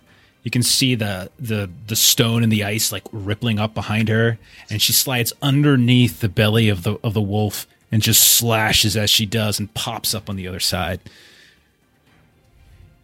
But when you look at her, she's miles away. You need to have a conversation with her at some point. Um, okay, so let me do some math here real quick.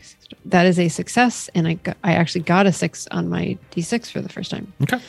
Um, well, no, I did that last time too. Um, so I actually, this one is almost dead. in front of Yes, you you should be able to kill it with your normal damage. Okay. Then I will. Um, so my three damage for my sword will kill it. Uh, I'm sorry, no, I didn't realize it was so low. I thought it was higher than that. With uh, if you were to use that as a heavy blow, it has five health. So if you use your heavy blow, you'd kill it.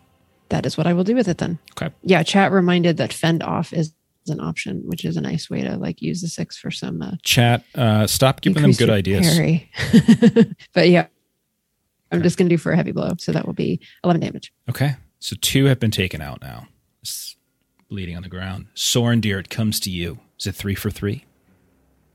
I continue humming, swinging my spear. This time I swing it a little bit closer to me as it got in and uh, ripped at my torso. What do I get? I still can't get that piercing, uh, but it is a great success. Oh, I'm sorry. I'm weary. So those. It's a failure. Oh no! I missed. All right. You swing. This thing dodges out of the way, looks back at you, snarls a bit. Blood flies out of its mouth from where it was chewing on this carcass of some creature in front of you. It seems undeterred, unimpressed by your elvish singing. Gilly, you have this thing on top of you now. You've got Okay. Talendil as well, who can aid you. Yeah. So I imagine like Gilly's kind of got her bow in its mouth to try and prevent it from biting her. Love it. And she's gonna make it roll with her down the slope to where everybody else is. Okay. And she's gonna try and pin it on the ground below her. That sounds awesome. Um, you can. Do you have an idea of what you wanted to roll for this? I was gonna just go athletics, just because it sounds Yeah. less I'd like an attack. athletics. Yeah. Mhm. I'm not very I could at see more to this. Would you like an extra Um, one from the sound- audience? and don't forget, Talendil can help you. He no one's yeah, used him yet. so you can get Yeah, if I could get the assist from Talendil, like maybe he helps kick it, so it kick us down. And what I'll say is that when its turn comes around, it's going to have to use if if you're successful, it's Mm-hmm. going to have to expend its turn to basically right itself. So it's the kind of the Okay. equivalent of you getting knocked back. So it won't be able to attack Cool. this turn. If you're Okay, cool. successful, if you're not, it's killing you and your whole genealogical line. there's some vengeance here going on with these wolves. These are the weakest creatures there are an Okay, AMR. I hit 16. Um, Okay. no sixes or anything. I just uh, I rolled a five, a five, a five, and a one. You slide down. You, you you're fending off its giant fangs with the bow itself. Talendil slides behind you. You can see he steps this kind of awkward step. You can see his balance is still not quite right, but he kind of pins as well the shoulders of this wolf down. And we'll come back around then to their turn. One of them is going to get an attack off on poor old Sorondir. 16. Uh, my parry is 19. Okay. So you manage, despite the fact you weren't able to hit it, as it tries to chomp down on you, you kind of take your spear and at the last second, just take the butt end and smack it right at its snout. It sends the bite wide. The one that I said was pinned will now use this time to thrash around and kind of upright itself. And so it's open on the next turn. So we've got two that are dead. We've got two that are living. Everyone's now in the sunken area down on the ridge. Stances, please. Let's just sort of reevaluate our stances. What are we doing? I'm going to go forward. Okay. Floi, are you still in forward as well? Double forward. Double. I, I think there's only He's got to be more forward than the elf. he's he's fast forward. get it? Get it? Like me? Yeah, dou- Very happy with myself there. Uh, Eryniel, Staying and open. you don't want to go in forward like uh, like everybody else. All the No. rage, all the kids are doing it. I no, no, I'm good. All right, uh, Gilly. At this point, if you wanted to step back into ranged, I think you probably could. Yeah, because all I have is my bow, my knife, or my sword is still up in my pack. Sounds fair. There are two of these left. Uh, Floi, do you go after the one that Sorondir is on, or did you go after the one that Gilly and Talendil just tackled to the ground down the ridge? I'm gonna rush into assist Sorondir. Okay. So ignoring your good friend Gilly. Uh, and then Eryniel, then that would put you on the other one. Yes, definitely protecting my uh, fellowship focus. Gilly. Okay. Uh, Floi, since you come before Sorondir in the alphabet, if Sorondir were Erebon, that would not be the case. Floi, go ahead and go first. That's a great success. Okay. Heavy blow will do 14 damage. So as Sorondir is struggling to kill this little wolf, Floi, you walk up to the elf that sort of teased you earlier about sense or something like that, and you just bring the axe up into the air and smash it down. You get it buried beneath sort of the back of its head, halfway down through the throat. Doesn't quite fully lop the head off. You wrench it free, blood sprays wildly like a Peter Jackson film from the 80s, and it falls to the ground right in front of you. Sorondir, there is plenty of room for you to step over towards now the one that Reniel is on, if you would like to instead. Yeah. So I was swinging my spear and I, I moved forward more out of desperation than anger. Uh, I, I wasn't able to have the same control over this great spear as, as I became weary and I'm bleeding out. Mm-hmm. And I will just do my best to take a, a stagger over to Reniel and attack this thing. Okay. Uh, that is a piercing blow and a great success. Oh my goodness, sir. And it loses a point of hate or resolve. Okay. This one had art. Actually, no, this one is the one that spent the hate of that. All right. So I got to roll an injury test. Oh, dear. Uh, what's my And target? The uh, oh, shoot. what is your target? I don't know. It's on your weapon. It's the injury rating on your weapon. Check your sheet. Oh yeah, I should know that. Sixteen. Okay. Well, I'll tell you this. I got a I got a D12 and a D6. Uh, I'll burn a hate to try to get a second D6 on this roll. Oh, Jesus Christ. So I rolled a Gandalf, so that doesn't help. Uh, which means I rolled a nine. Gandalf. Uh, so, Sorondir, describe your kill. Uh, as this only has one might, so this one this one wound will kill it. Yeah. So uh this spear, th- this very heavy long spear, uh, is not a precision tool right now. With the the frostbite on my hands, and I was bitten, and I'm staggering and just trying to grab my footing, and I just heave with all the the energy I have left, just slamming it down right onto the back of its spine, just hitting as hard as I could, hoping to just hit center mass, uh, bringing all the force I can rather than dexterity. You feel like this last little shudder of life, and almost like this dog like whimper that you know is just underneath all of like the, the the sort of the feral anger of these creatures. It just sort of like shudders and whimpers one last yelp and falls. You now have in this basin around these icy ridge, there's these four carcasses of these white wolves. And then you notice that that fifth carcass that you fell in, Floi, is another one of these wolves, which apparently was feasting on one of their own. Oh no. You listen, you hear no sounds of any other things coming, you just hear the sounds of the the wind and such. What do you guys do?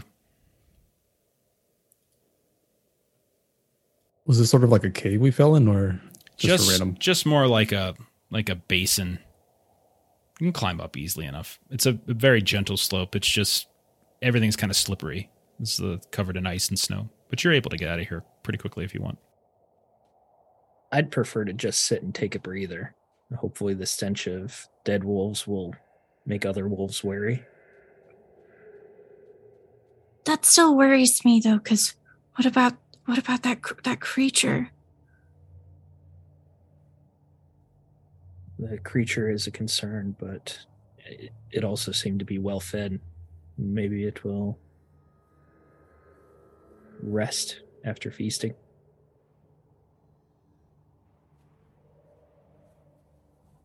And Eryniel's just sort of, you know, there's blood and and whatnot here, and Eryniel just there.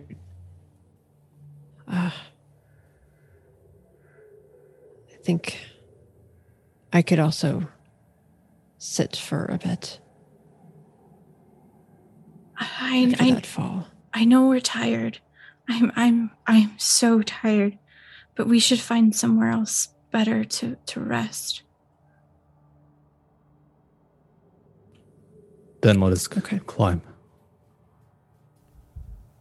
So we'll make our way up the slope. Okay. And Just with will just sort of get sigh.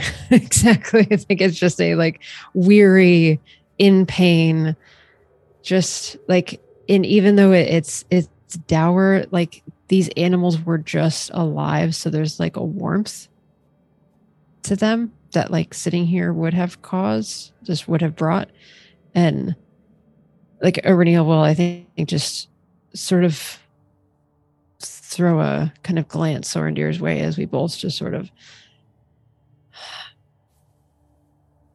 and then get up and brush ourselves off.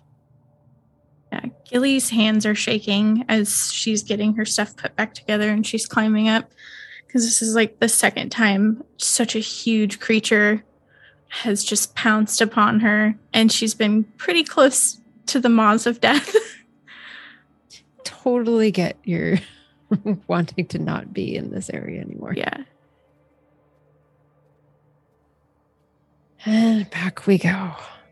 Okay, Floi, you can go ahead and remove the weary effect from yourself now, as that was just unless unless you were actually weary. I'm but- actually weary now from the damage. Yeah. Yes, got him. got him. So you all can choose something. You can choose to try to stop here, camp, get one of those rests out. You can get like those short rests. We're not in a journey, so I'm, you're welcome to do it. Uh, I will roll for an encounter, or you can try to push through. You can see that you are fairly close to the mountains. You're you you you are. If I were to put a number on it, two resistance away from the mountains. I mean, that's just one success and a bonus success. That's easy peasy. Except No, I'm weary. not- so not the way Yeah, it the, might be uh, harder to hit. Yeah, Yeah. with two people weary and the dice. I think we're all having, uh, weary. So I should have attacked you guys earlier. Gotcha. It only takes one good hit for me to become weary. yeah. yeah, I'm just barely not weary. Those are quite literally the weakest things you could fight that I have prepared for you. Well, then. I have eight fatigue. Tease me some more. Come on. So I'm gonna say that we travel a little bit and then try to find a rocky outcropping or something where we can kind of hide and camp, rest. Okay. Yeah. a, a short rest appropriate locale. Okay. So it'll be a pro. I'll, I'll give you a prolonged rest for sure. However, I will be rolling a potential encounter. That's that's that's, that's the trade. I mean, I'm fine with the short rest because that counts as prolonged. If you guys can get going in an hour or so, you know. I would say that's up to Floi. That only works for you. Swordier's in such great shape. How much does it recover again? Short rest. So a short rest is your strength. So your strength score in endurance points. Oh yeah, that's plenty. I can do a short rest. Short rest it is. Okay. And I'll say if that's the case, I won't roll for an encounter. Go ahead and you take your short rest. This is the only short rest you can take currently for this day. And then everyone kind of gets a breather. Everyone, maybe you grab some water, some food, take a moment, put a little distance between yourselves and all these carcasses. Those of you, say Sorondir, with elvish senses, you do hear that creature on the wind, but you you hear that it's more like it's up and crunching. You're not sure if it's they're not wings. It just sort of glides and crunches, glides and crunches, and you hear this part roar, part snarl, and then you would imagine Sorondir as you were trying to peer through the mist backwards. You think it might have found the carcasses on the ground that you left in the basin. It seems to be occupied with them. The mountains of Angmar to the north, not that far away. You can see them. Who would like to try to progress this further? So, specifically, I would say skills that might be of very of use for progressing this. Explore uh, would definitely be good. Hunting is fine. Uh, I think the idea of sort of scan makes sense as well. The way that Floi was looking at it before.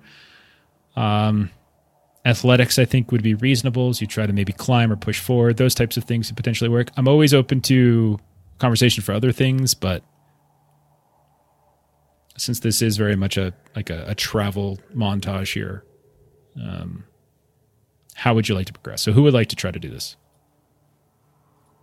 Find us the last. I will uh I will do an athletics. Uh trying to push us since uh we we did the short rest and I did my elvish meditation which makes it count as a prolonged rest. So I would try to like Floi was doing earlier keep the pace going. Uh since I have a bit more energy I'll, I'll go up front and I'll I'll set the pace for everyone to try and keep up. Fantastic. Uh minus 1 If you would like, you I can have use an Marimben and Talendil haven't used. If you want to like use Marimben to kind of help you with this I- I again. was- I was gonna say Marimbim. I'm gonna tell her she's in a grumpy mood anyways, so I'm gonna have put her in the back, and uh, if anyone slows down, uh, just give them a little uh, Yes. whip upside the head gotcha. to keep them going. Gotcha. uh, yeah, travel would be Uh, good too. Yeah, if you want to do travel. And uh, that'll be two dice then because of her, and I'm gonna use my uh, Elven skill to give me an automatic success anyways. Okay, So I'm gonna spend the hope for that. And I'm gonna roll and hopefully get the second success there. okay, do it, do it. Sorry, wrong. I, I rolled a one on my 12 and then a two and a four. So that's just a seven. That's a, a failure, but I still got the magical success. so you've Good reduced. thing that's what you did. You've reduced to one resistance. You've reduced to three time limit. So I'm going to treat the time limit more like at this point, there's this giant monster behind you that might at some point bypass you guys and kind of cut off any attempts you get. So really, it just is going to come down to like if you don't get there before this time limit's up, you're going to have to sort of cycle back, like circle around, and try to push through much more. Just continuing to wear and tear on you guys, and and potentially increasing your chances of more of these negative encounters. But Sorondir, you do manage with your with sort of this elvish fortitude that the rest of the party, including Talendil and Marimbem, do not have. With your elvish ears, perhaps you hear a curse or two an elvish swear or a swear about an elf. But nonetheless, you, you, you close even greater distance. But you're not quite there, as you've come across what looks like some very jagged ground that no matter how fast you try to run, you always find yourself going five, six strides before you have to stop and climb over something, gingerly move down this icy slope and the sprinting and the heavy pace is just not working anymore. Who would like to go next? Three chances to get one success. Can you repeat a skill or no? Uh, I'm fine with it. Yeah, just just describe a different way you're using it. Maybe just flavor it somehow. Do you want to scan again? Yeah, I'm pretty good at scanning. Mm,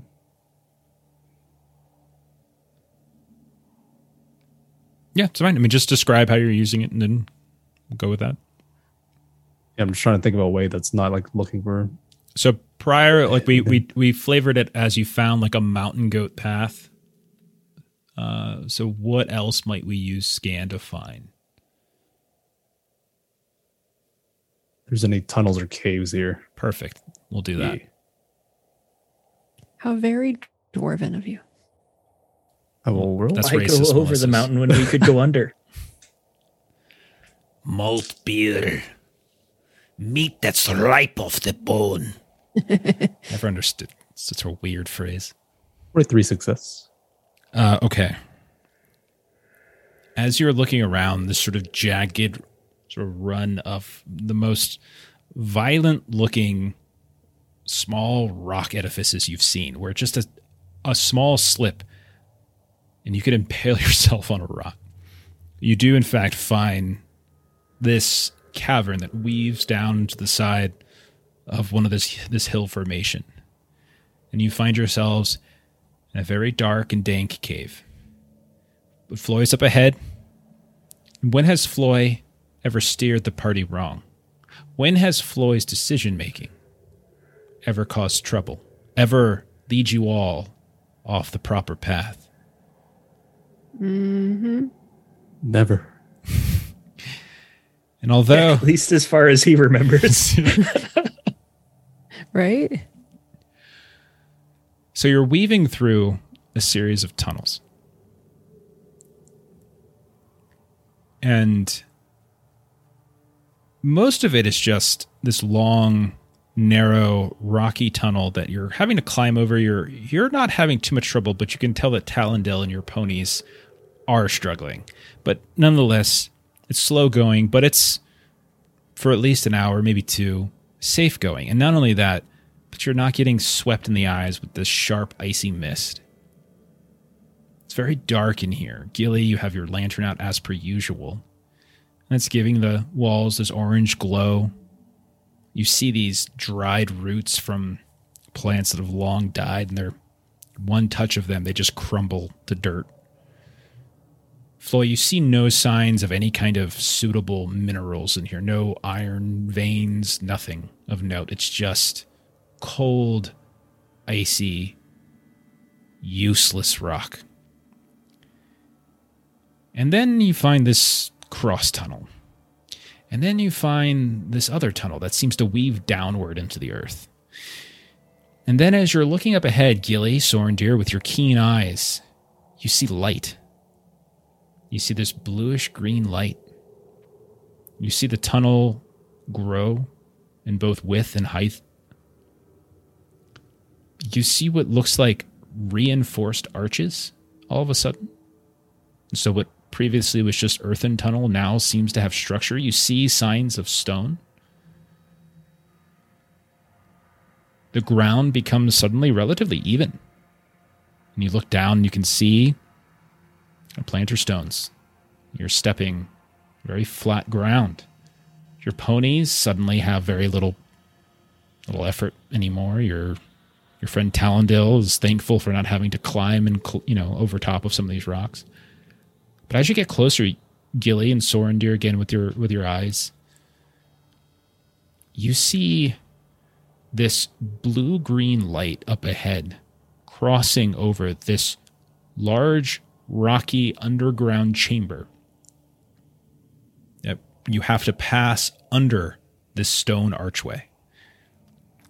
And as the two of you are looking, you can see that there's a very peculiarly shaped silhouette that seems to be attached to this very faint blue green light. Your eyes adjust, and you see another one of these enormous elks. Just slowly, very slowly, clump, clump, clump, crossing that underground cavern.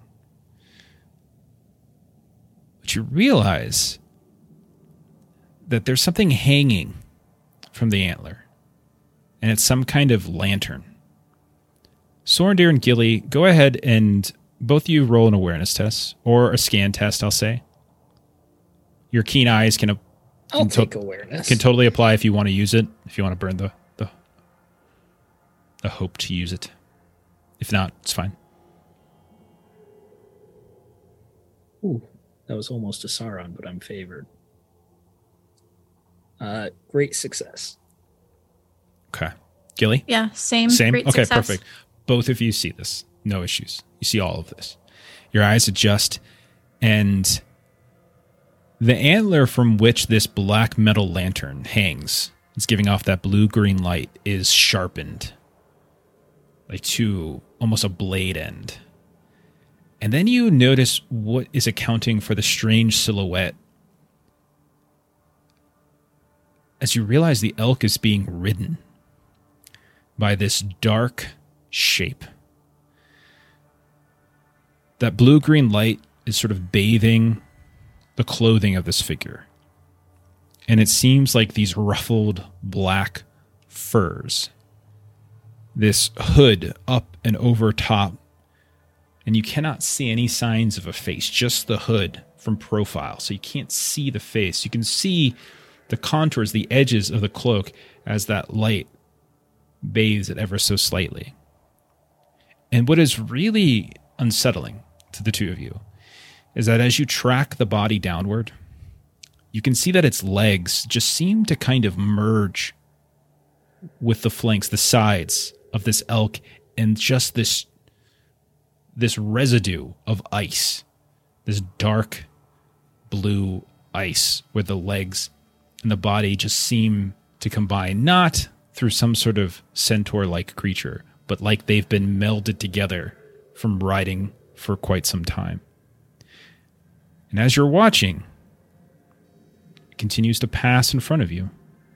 You see that there is this thick black metal chain that's extending out from behind this this creature as it slowly clump clump and you hear something dragging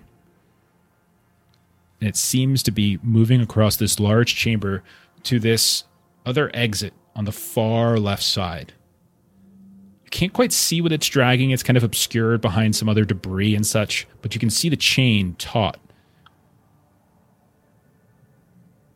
What do you guys want to do? Could I make a lore test to see if I've ever heard a story about this or heard a song about any sort of creature like this? Absolutely. Go ahead. And no penalty to this, just roll flat.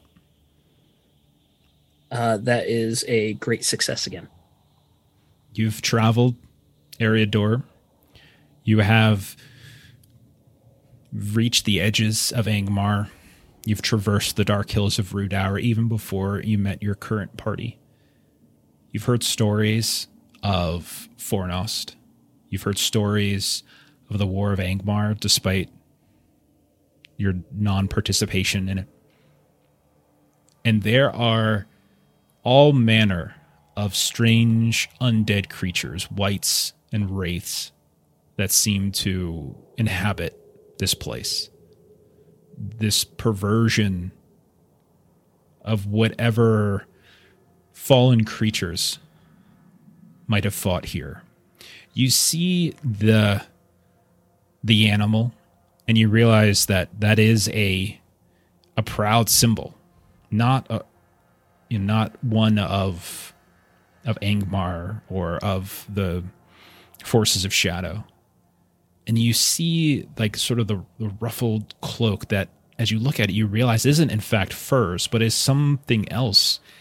And you wonder to yourself if this is some sort of fallen elven creature that has somehow been turned into like a frost wight of some kind. And now that it comes into full focus and everyone can see it, everybody go ahead and make a dread shadow test. That's valor. Okay. Just a reminder for a valor test. If we have two Oh points, we roll two gosh. dice, right? 100% correct. Yes. You roll the D you roll the D12 like normal and then you roll a number of D6s equal to your score. And you're targeting your heart. That was Is a quite a big failure. horrible failure. I rolled ones and twos and threes. Got an 18 success. Gilly. Just past 16. Okay. Those of you who passed, did you get any bonus successes? No. Any sixes. Okay. Both of you take two points of shadow. Eryniel, Sorondir, take three points of shadow.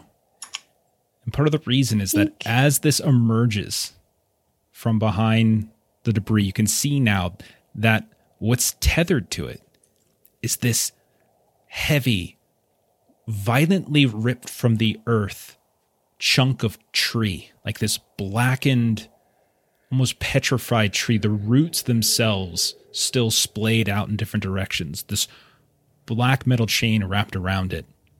And you see affixed to it just bones. And it sends a different kind of shiver running down your spines. Does not seem to notice you as you all are at a distance from it, but I would say, Gilly, you're probably smart enough to quickly snuff your lantern. And anybody else who has light does the same thing before it does appear. It's very far away and it doesn't seem to be actively looking. It looks like it's just very slowly crossing this chamber. Sorondir just kind of freezes. Uh, he, he feels almost as if that chain that's being pulled, he can almost physically feel the weight on his shoulders, and you see him just kind of lean on his spear, and he just does not move. You don't see any sort of emotion on his face, even. He's just blank.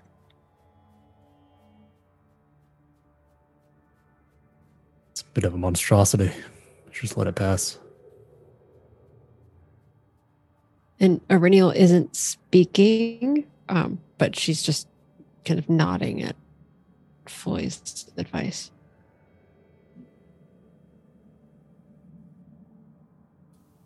Time passes and it passes slowly. Like it moves really, really slowly. And the chamber is extraordinarily wide. And once or twice you actually hear the sound of like like whispers, the classic whispers that we all have come to know and love so well. You're not sure if it, it's emanating from the cloaked figure or if it's emanating from the shadows behind you, but it's there. But after a few very tense moments, minutes, you can see the light suddenly disappear into the side tunnel. You wait some moments more, and eventually you no longer hear the dragging sound or the clumping, and you see this dark chamber in front of you. Gilly, you relight the, the lantern or you pull the hood back once more. And now that you're able to get a better view of this chamber, you can see on the far end there are stairs going up.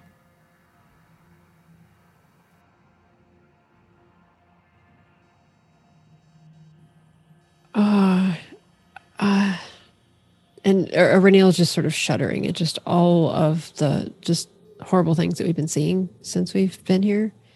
Um, and she'll just sort of gesture toward the stairs. Shall we? Snap my fingers in front of Sorondir. Come on, man, wake up. Of get his attention.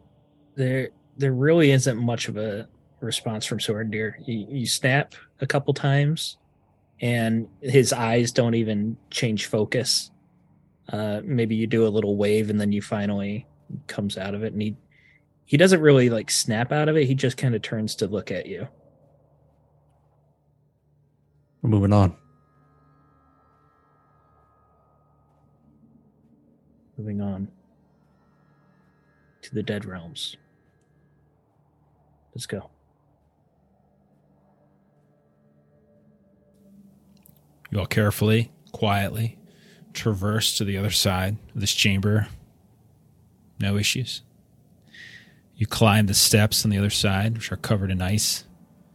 They weave back and forth up, you think maybe two flights, and you find yourselves coming out of a section of the mountains.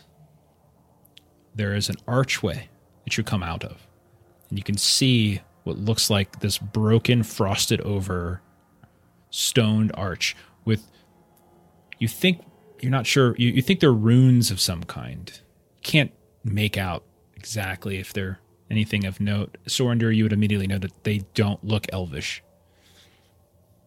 But they. You would imagine from the architecture, it's maybe identifying this place. You're not sure. But you see then, as you're on this ridge, the slopes of the mountain. And somewhere up there is Gold. So you have made it across the Angmar Waste. Now you need to locate the entrance to Othrengul. So this is a separate skill endeavor. However, this one's only a resistance of six, and there's no time limit. Oh my goodness. The downside is you have a minus two penalty, is you are now doing everything you were doing before, but you're doing it while trying to climb up icy, treacherous mountains. Yes. But there's no time limit, and it's only a resistance of six. You're going to live forever.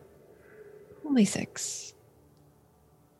Could I make a lore check thinking about how uh, ancient fortresses were built? Any sort of other ancient fortresses would have entrances, exits, you know, looking at the lay of the land, trying to assimilate those two facts in my brain combining them. Absolutely. Uh, go right ahead, and this will count. With a minus two. Minus two, man. I'll take an audience dice. Do we have how many do yeah, we, we have do. left? Yeah, uh, we have uh, seven left. We started the day with thirteen. All right, I'll take one. Uh, that is just barely a single success. Okay. You think back to the conversation you had with Lady Ortolos.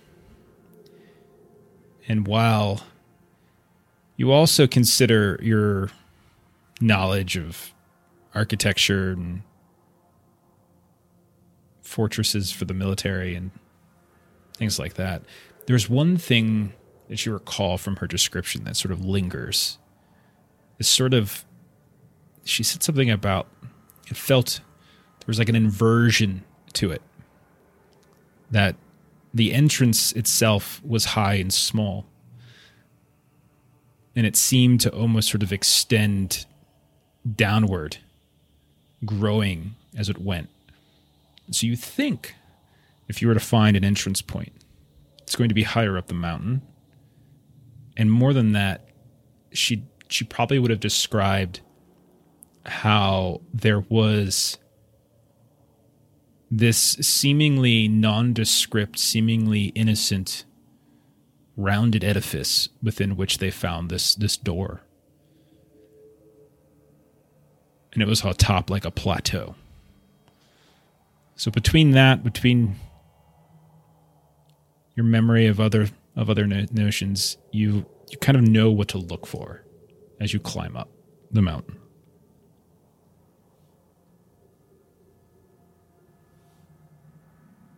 Knowing we have to climb up this mountain, maybe I can reinforce or craft some climbing gear here. Beautiful. To assist us. I love it. Sounds great. Nice. Make us some snowshoes. Ridial pops hers out. And she's like, you know, I also don't take any travel fatigue. and then Sorondir's like, yeah, well, when I take a short rest, it's basically taking a long rest. So, huh. you got a 19 great success. That's great success. You got two successes. Okay. You're already halfway there. You piece together. I mean, you probably already have some climbing gear and some ice, but you you manage to find tethers. You use ropes to tether yourselves to each other, to the ponies as well. You're moving along on these very treacherous, narrow paths. A couple steps here and there, and you see clumps of snow just fall and disappear into the mist below. Like you look down and you realize if that wasn't snow, but instead was myself, was Gilly, was one of the ponies, who knows how far that would collapse. And you also put together kind of un, un, unwrap maybe these these uh, you know maybe spikes or, or pitons and you start using those to to create these these moments where you can create kind of climbing lines between like one treacherous chasm and the next.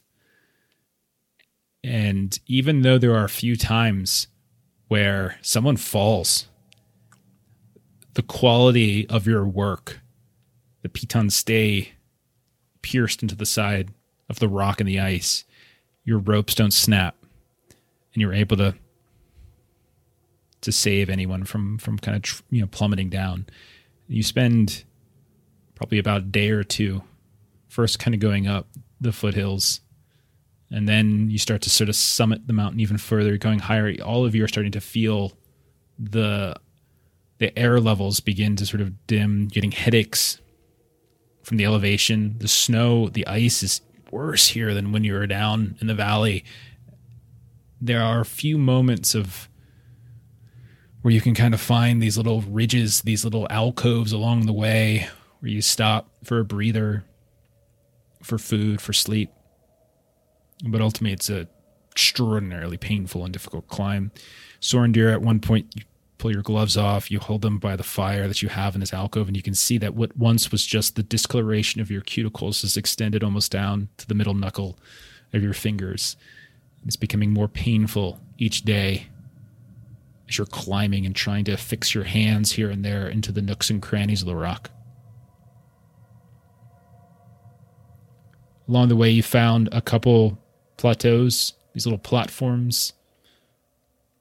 It's it's strange, in fact, the number of them you find. You're not sure if this is intentional. If like at some point someone's hewn the rock in such a way to create these long ago but you haven't yet found the door. Eryniel or Gilly, how are you contributing? Uh, Gilly was thinking about um, tag teaming with Maribem, if possible. Yeah. Um, so I'm thinking of kind of trying between the two of us to kind of trade off, like who's um kind of moving off a little bit and trying to kind of give a little bit of information about like um because I'm, I'm kind of imagining it and maybe I'm not imagining quite right but you know if you're like doing like a kind of like a rock climbing like somebody's you know kind of giving you a little bit like where's the next ledge where's kind of where you headed you know kind of giving a little bit of that information um trying to kind of help everybody. I don't know if that would work for like an athletics kind of a thing, but just like, okay, left, left, you know, left hand here, right hand here, left foot here. Sure. Yeah, go ahead. Uh, athletics sounds fine. Okay. And then so minus two, I would only have one d6, but I'm using Maribem, so then I get two d6, and it is favored. We don't need your whole life story here. No, that is. I want to hear your life story. It's not Melissa. long division. a s- six and five is an 11 and two is 13 was exactly what i need So you and Marimbem are kind of advising people here and there, your ranger skills and experience coming into play. You're finding yourselves having to sort of weave around here and there the some of these very narrow these narrow side paths that you imagine aren't even really paths. It's just the way in which the ice has created this sort of terrace or tier effect. You find yourselves more than once having to expand your search out into these these sort of uh, flat expanses, these plateaus. You find more than once these icy bridges that you have to kind of traverse over top of these deep, deep, dark chasm chasms. Excuse me. As you're, I would say, Sorondir is probably at this point back up ahead. Gilly and Floi in between. Same with Talendil, Riniel, Marimbem. You're probably kind of staying in the back a little bit. There's sounds of voices on the wind here and there. They kind of get your attention, get your your your hackles up a little bit. And at a certain point, you you notice as Marimbem slips, she hesitates. And she falls, and you watch as one of her packs, which has food, water, supplies, goes hurtling over the side and it looks as though is about to just plummet down into this dark black chasm below but she dives after it grabs it but now she's kind of hanging there she's sort of help help Yeah, yeah. I and so I'll try to like lay myself down or do something to kind of get leverage. you lay down it's a very narrow chasm or excuse me very narrow ice bridge over top of it as you kneel down to try to help her, say maybe you're carrying a torch or a lantern, some sort of light fixture, and it like a wind gust of wind kicks up, and you see it just go falling over, and you just watch as as the light goes further and further down into the darkness, these little rings of and ripples of light just goes down and down, probably about forty or fifty feet down, until it finally clatters you watch a few like chunks of like food fall out of Marimbim's pack, but she manages to catch it before anything else falls. It's then that you notice as you're looking down, Eryniel, where the light is at the bottom of this chasm, where your torch is still giving off light. You see there's this dark blob. It discolored from sort of the light ice color that you see everywhere else. And it just looks like maybe the, the pit extends further, or maybe it's dark stone. But then it starts to move. And this is very large. You hear this echo of the this kind of growl. And you watch as it kind of unfurls itself. You see it lumber up on all fours, this huge creature. Almost looks like from above, it looks like a bear somewhat. And it's taking a couple steps forward. It looks down, kind of pokes with this massive paw that dwarfs the size of your torch, just sort of Yeah. pushes it. And then you watch as his head turns. And it looks up to where you are helping Marimbem up, but you're still kind of looking down. Mm-hmm. And you see that what's looking up at you is not so much the face of a bear. Well, it's partially the face of a bear, but it seems to be almost humanistic in qualities. Like you just look at it it almost looks like this strange amalgam of like sort of snout bear features, but also humanoid features as well. And I don't think you were specifically in Marithel's workshop, but Gilly was, and others were, and they told stories of the different things they saw. Mm-hmm. And this very much seems like the types of things that were described. That that weird bear-like carving. And you see even from 40, 50 feet down, its eyes lock with you, and it lets out this roar that you realize is almost sort of two separate pitches, like two instruments playing and somehow trying to harmonize, but not quite doing so. the loud rumble of a bear growl. But hidden underneath it, you hear this painful screech, this this curdling yell of pain that someone might screech if a sword just suddenly went through their gullet and wrenched around inside of them. And the face contorts in this same sort of pain. And then you watch as it cocks its head to the side. The growl stops. And it moves over to the side of this chasm and it puts one of its giant paws and it takes the other one and begins to inexplicably, impossibly start climbing up the inside of this chasm. What do you want to do? Oh no! Uh, Eryniel is just grabbing at Maribem, and she's like, "Get up! Get up! Get up! Get up! We gotta run! We gotta run! Get up! Get up! Get up!" And Eryniel, as you do so, go ahead and roll a dread, another dread test. Oh gosh! Um, I will give you favored since you technically didn't see the sculpture. You can take it with favored. Okay.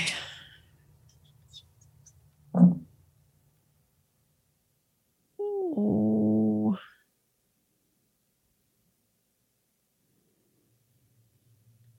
Yeah, that's a success. Okay. Uh, take one point of shadow, unless you have extra successes. Do you have any D Uh, sixes on I, your? I, I did roll one d six. Yes. Th- there is Sorry. a, so you, yeah. you cancel it all out then. You Okay. managed you managed to cancel it out because it would have been two max and one for each success. Okay. You and Maribim start running. You hear the sounds of as it's trying to climb up. You hear like the distant sounds of it of that that same sort of paralleled howl and in in screech of pain, like echoing off one another in this horrible deharmonized way. And you just run and eventually catch up to people. So And you I'm had, looking behind me just to see like its progress up it's wall.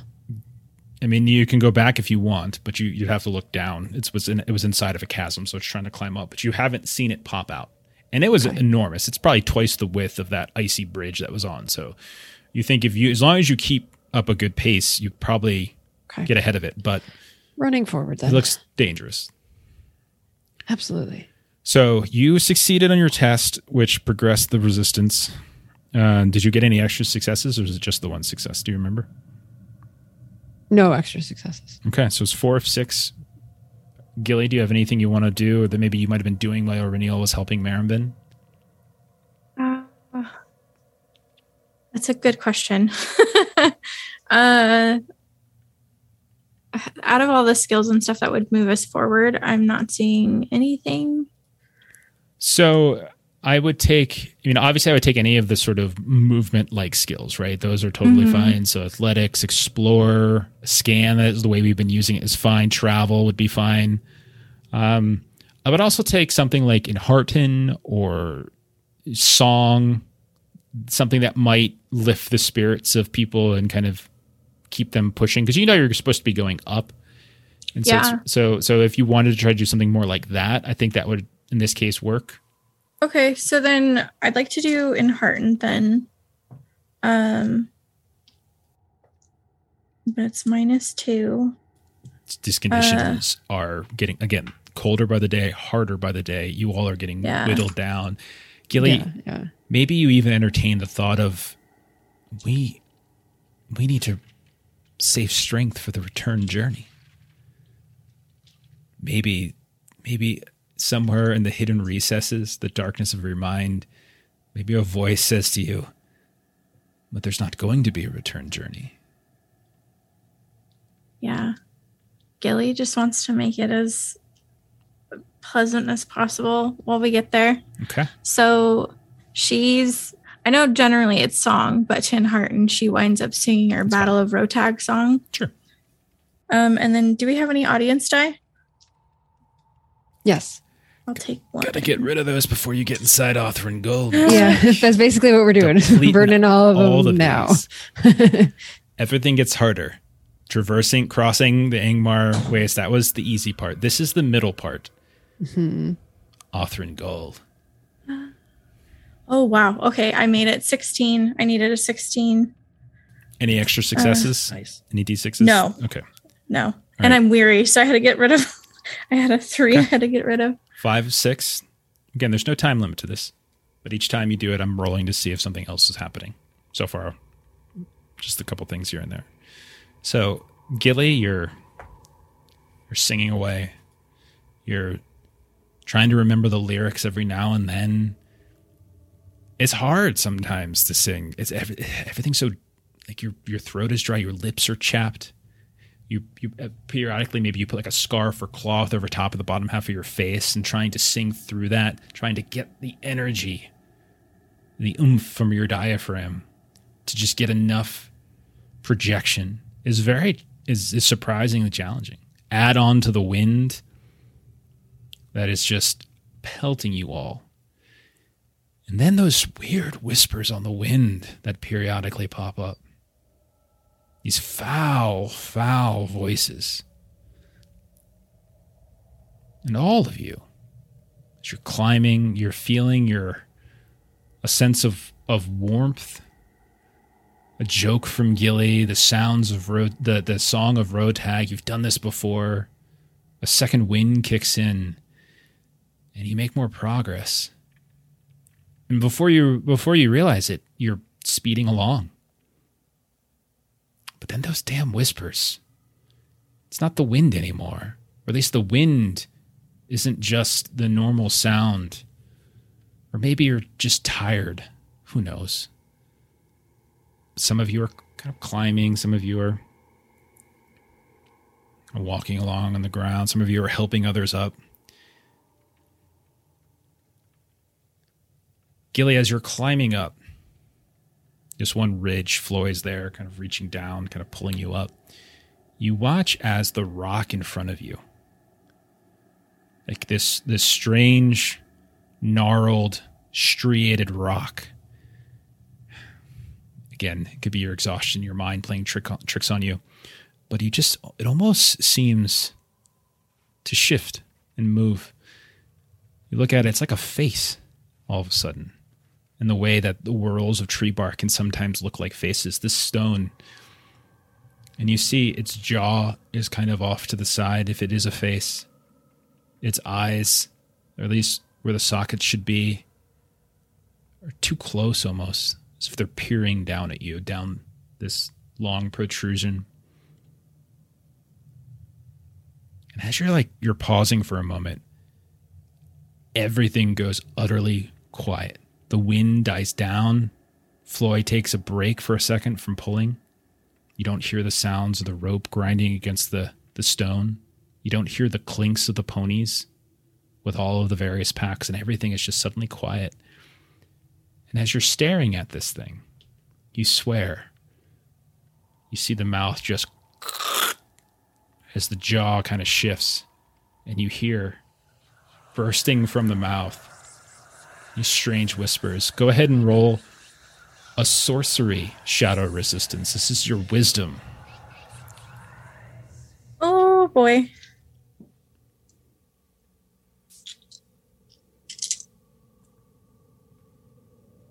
I got a 12 and a 5. So 17. Okay. Pass. Pass. Uh, and you didn't get any extra successes? Uh no, So you have because. I got twos Got and f- ones. Okay. So I had to drop them. One point of shadow then. So you would have been a max of two. You got the one major, the main success, but you didn't get any extra successes. So you take the one Okay. as you just feel yourself just get sort of entranced all of a sudden. As this thing just is like you feel the breath coming out of this this strange mouth. Floi, you look down and Gilly's just kind of gone limp. Maybe it feels warm, and so Gilly's reaching out towards it.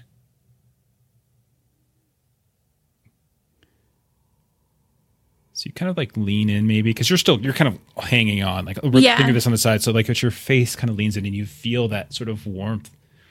Mm-hmm. But Floi, she's just kind of her she's just placed her head, like her cheek, right against this this chunk of rock as you're looking down at her. Gilly, are you okay? No response. I'll try and climb down and grab her.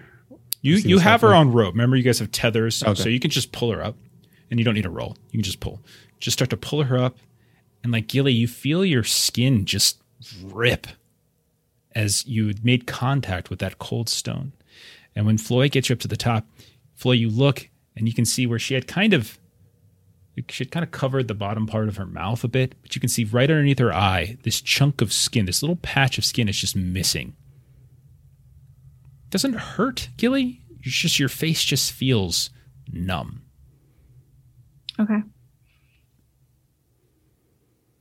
She got her up, and all of a sudden, like a rush, like this cacophony of an orchestra trying to warm up, all of the sound that had gone quiet just rushes back to you, like lag is catching up, one after the other, and no sync whatsoever. The clink, clink, clink, clink suddenly of the of the horse of the of your horses, the rushing of the wind, which is way too fast until finally it slows down again. The moment that it hits, like the loud noises, uh, Floi will watch as Gilly reaches up to cover her ears and she just drops to her knees, kind of in a fetal position. And she just holds it there until finally she like removes her hands and she notices that it's stopped and it's back to normal.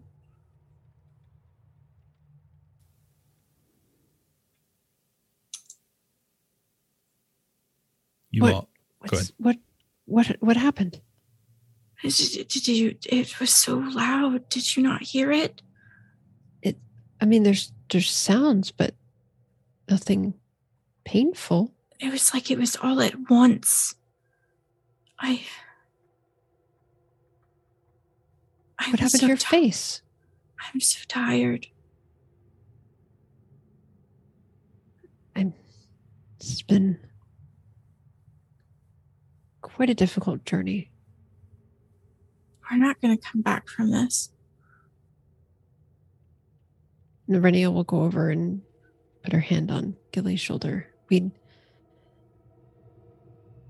You've done so well to try to keep our spirits up. I know this has been exhausting, but we can we're nearing our destination. I'm past exhaustion. I'm I'm resigned. Where did you not see that creature back there? That was an elf, maybe? What if that's what if that becomes us?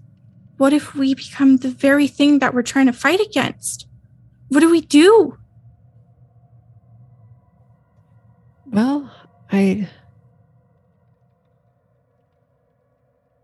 I think we are all here together.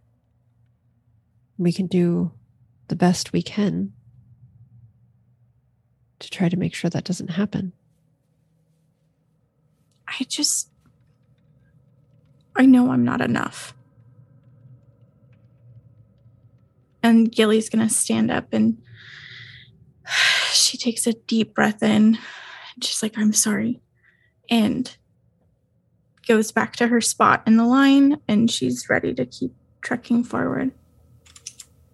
Sorondir would have uh, been somewhat nearby, and after Gilly leaves, he, he would have taken a step to Eryniel, that creature underground.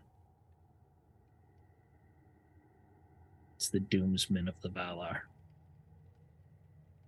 And then he'll go back to his place in line.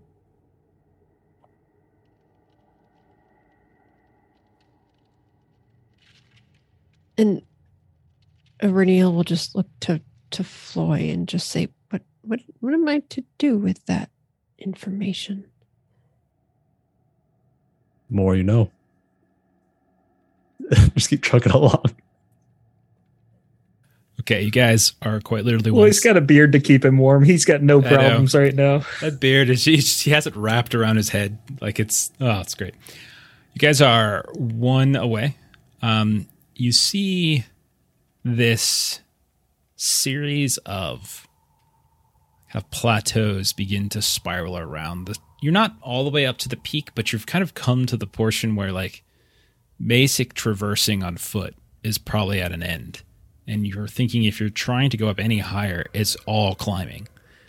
But you also notice that there are several of these extended ledges and, and plateaus or platforms, these flattened out moments. When you look out below, like it's just mist. You don't even see anything below. Like you can't see the rest of the mountain. You can't see the other ridges in the mountain itself because there's remember you're on a whole ridge line, like this huge uh, range of mountains across the northern uh, the northern chunks of, of Angmar. So there's plenty of places to look up here. What do you guys do? I am going to tra- nah, travel with my elven skill as a magical success. With the the shadow that's overcoming me. There was one point where I was in my elvish meditation and I can't explain it, but I just knew which way to go. And travel is literally the worst skill I have. But I'm an elf and I succeed anyways with a six.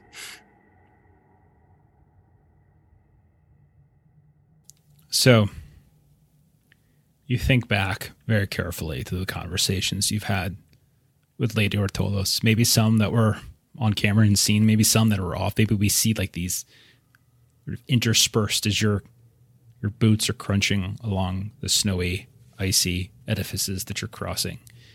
And we're hearing the voice of Lady Ortolos over top of you as she's describing her experiences when she was up here with her people. And she again, she described this sort of rocky plateau. She described an inexplic- inexplicable door you wouldn't have expected, strange runes.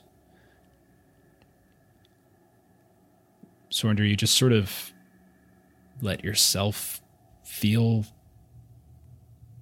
the environment. All your senses just sort of hone in sounds, sights, smells. Your eyes focus on this clump of rock about 30 feet out from the central spire of the mountain. And you see it just looks like rock. But you notice that around the the far end where the mountain would just collapse into nothingness, you think you see a ledge, as if you can get to the other side of that clump. You should carefully, but with great elvish balance, move around the edge. You realize there is this expanse, this ice and rock and snow. You come around it, look down, and it's hundreds and hundreds and hundreds of feet to the base of this mountain. You can see in the distance the contours of other ridges as the the wind, the ice kind of whip at your face. And as you entertain just for the slightest moment dismay and failure, you turn to look back towards your companions, and you see the opposite side of that clump of rock.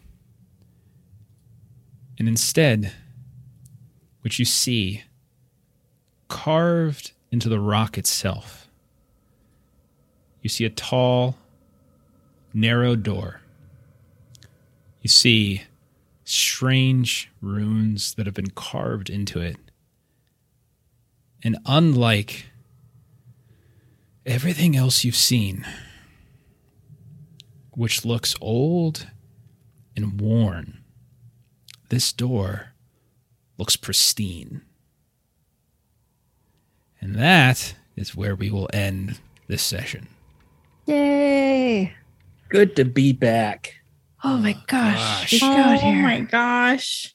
Remember when it felt like you guys were just going to get in and out of Angmar without breaking a sweat? You remember that? No, it never actually felt that way. It was scary. Yeah, it never whole did. time. Did it Yeah. yes. You guys, I was looking down at one point. I'm just like, I haven't. They haven't had an encounter yet. This is crazy. so basically, I just have my own little system for like how well you guys do on a check versus how many feat die I roll to determine if you got an encounter, that kind of thing. And you guys were just crushing it left and right. So I'm like, no encounter, no encounter, no encounter. I'm like, all right, I'm just gonna have to. All right, that's fine. I'm sort- actually like chilly in real life. And so it was like very good Same, immersion of like my hands are actually chilly and my character is freezing. I intentionally turned the I've thermostat down to 30. immersion. Yep. Yep. Well, Uh, uh, so good to be back to One Ring nice. and these characters again. I'm glad we got a little combat in this week, a little small, simple combat. Not that that means we're going to have a very complex, very difficult, someone's going to die combat next week. That's not what I'm saying. You did uh, get some endurance out of uh, some folks. Yeah. It It was could a little refresher. yeah, just something, Yeah. you know, you know, just something a little. It's just dangerous, dangerous enough. Like I like wolves. I like, I like wargs because they're not hard to kill, but at the same time, like they can do a little something, you know. And I love that leap effect. So like Gilly can't just sit back, so I have to like I get to scare Ashley a little bit. Get to just throw a Gilly's little like, elbow back there. that was pretty fan. fun. I liked it. Actually, that's pretty fun. Yeah, super fun. really enjoy that part, Jeff.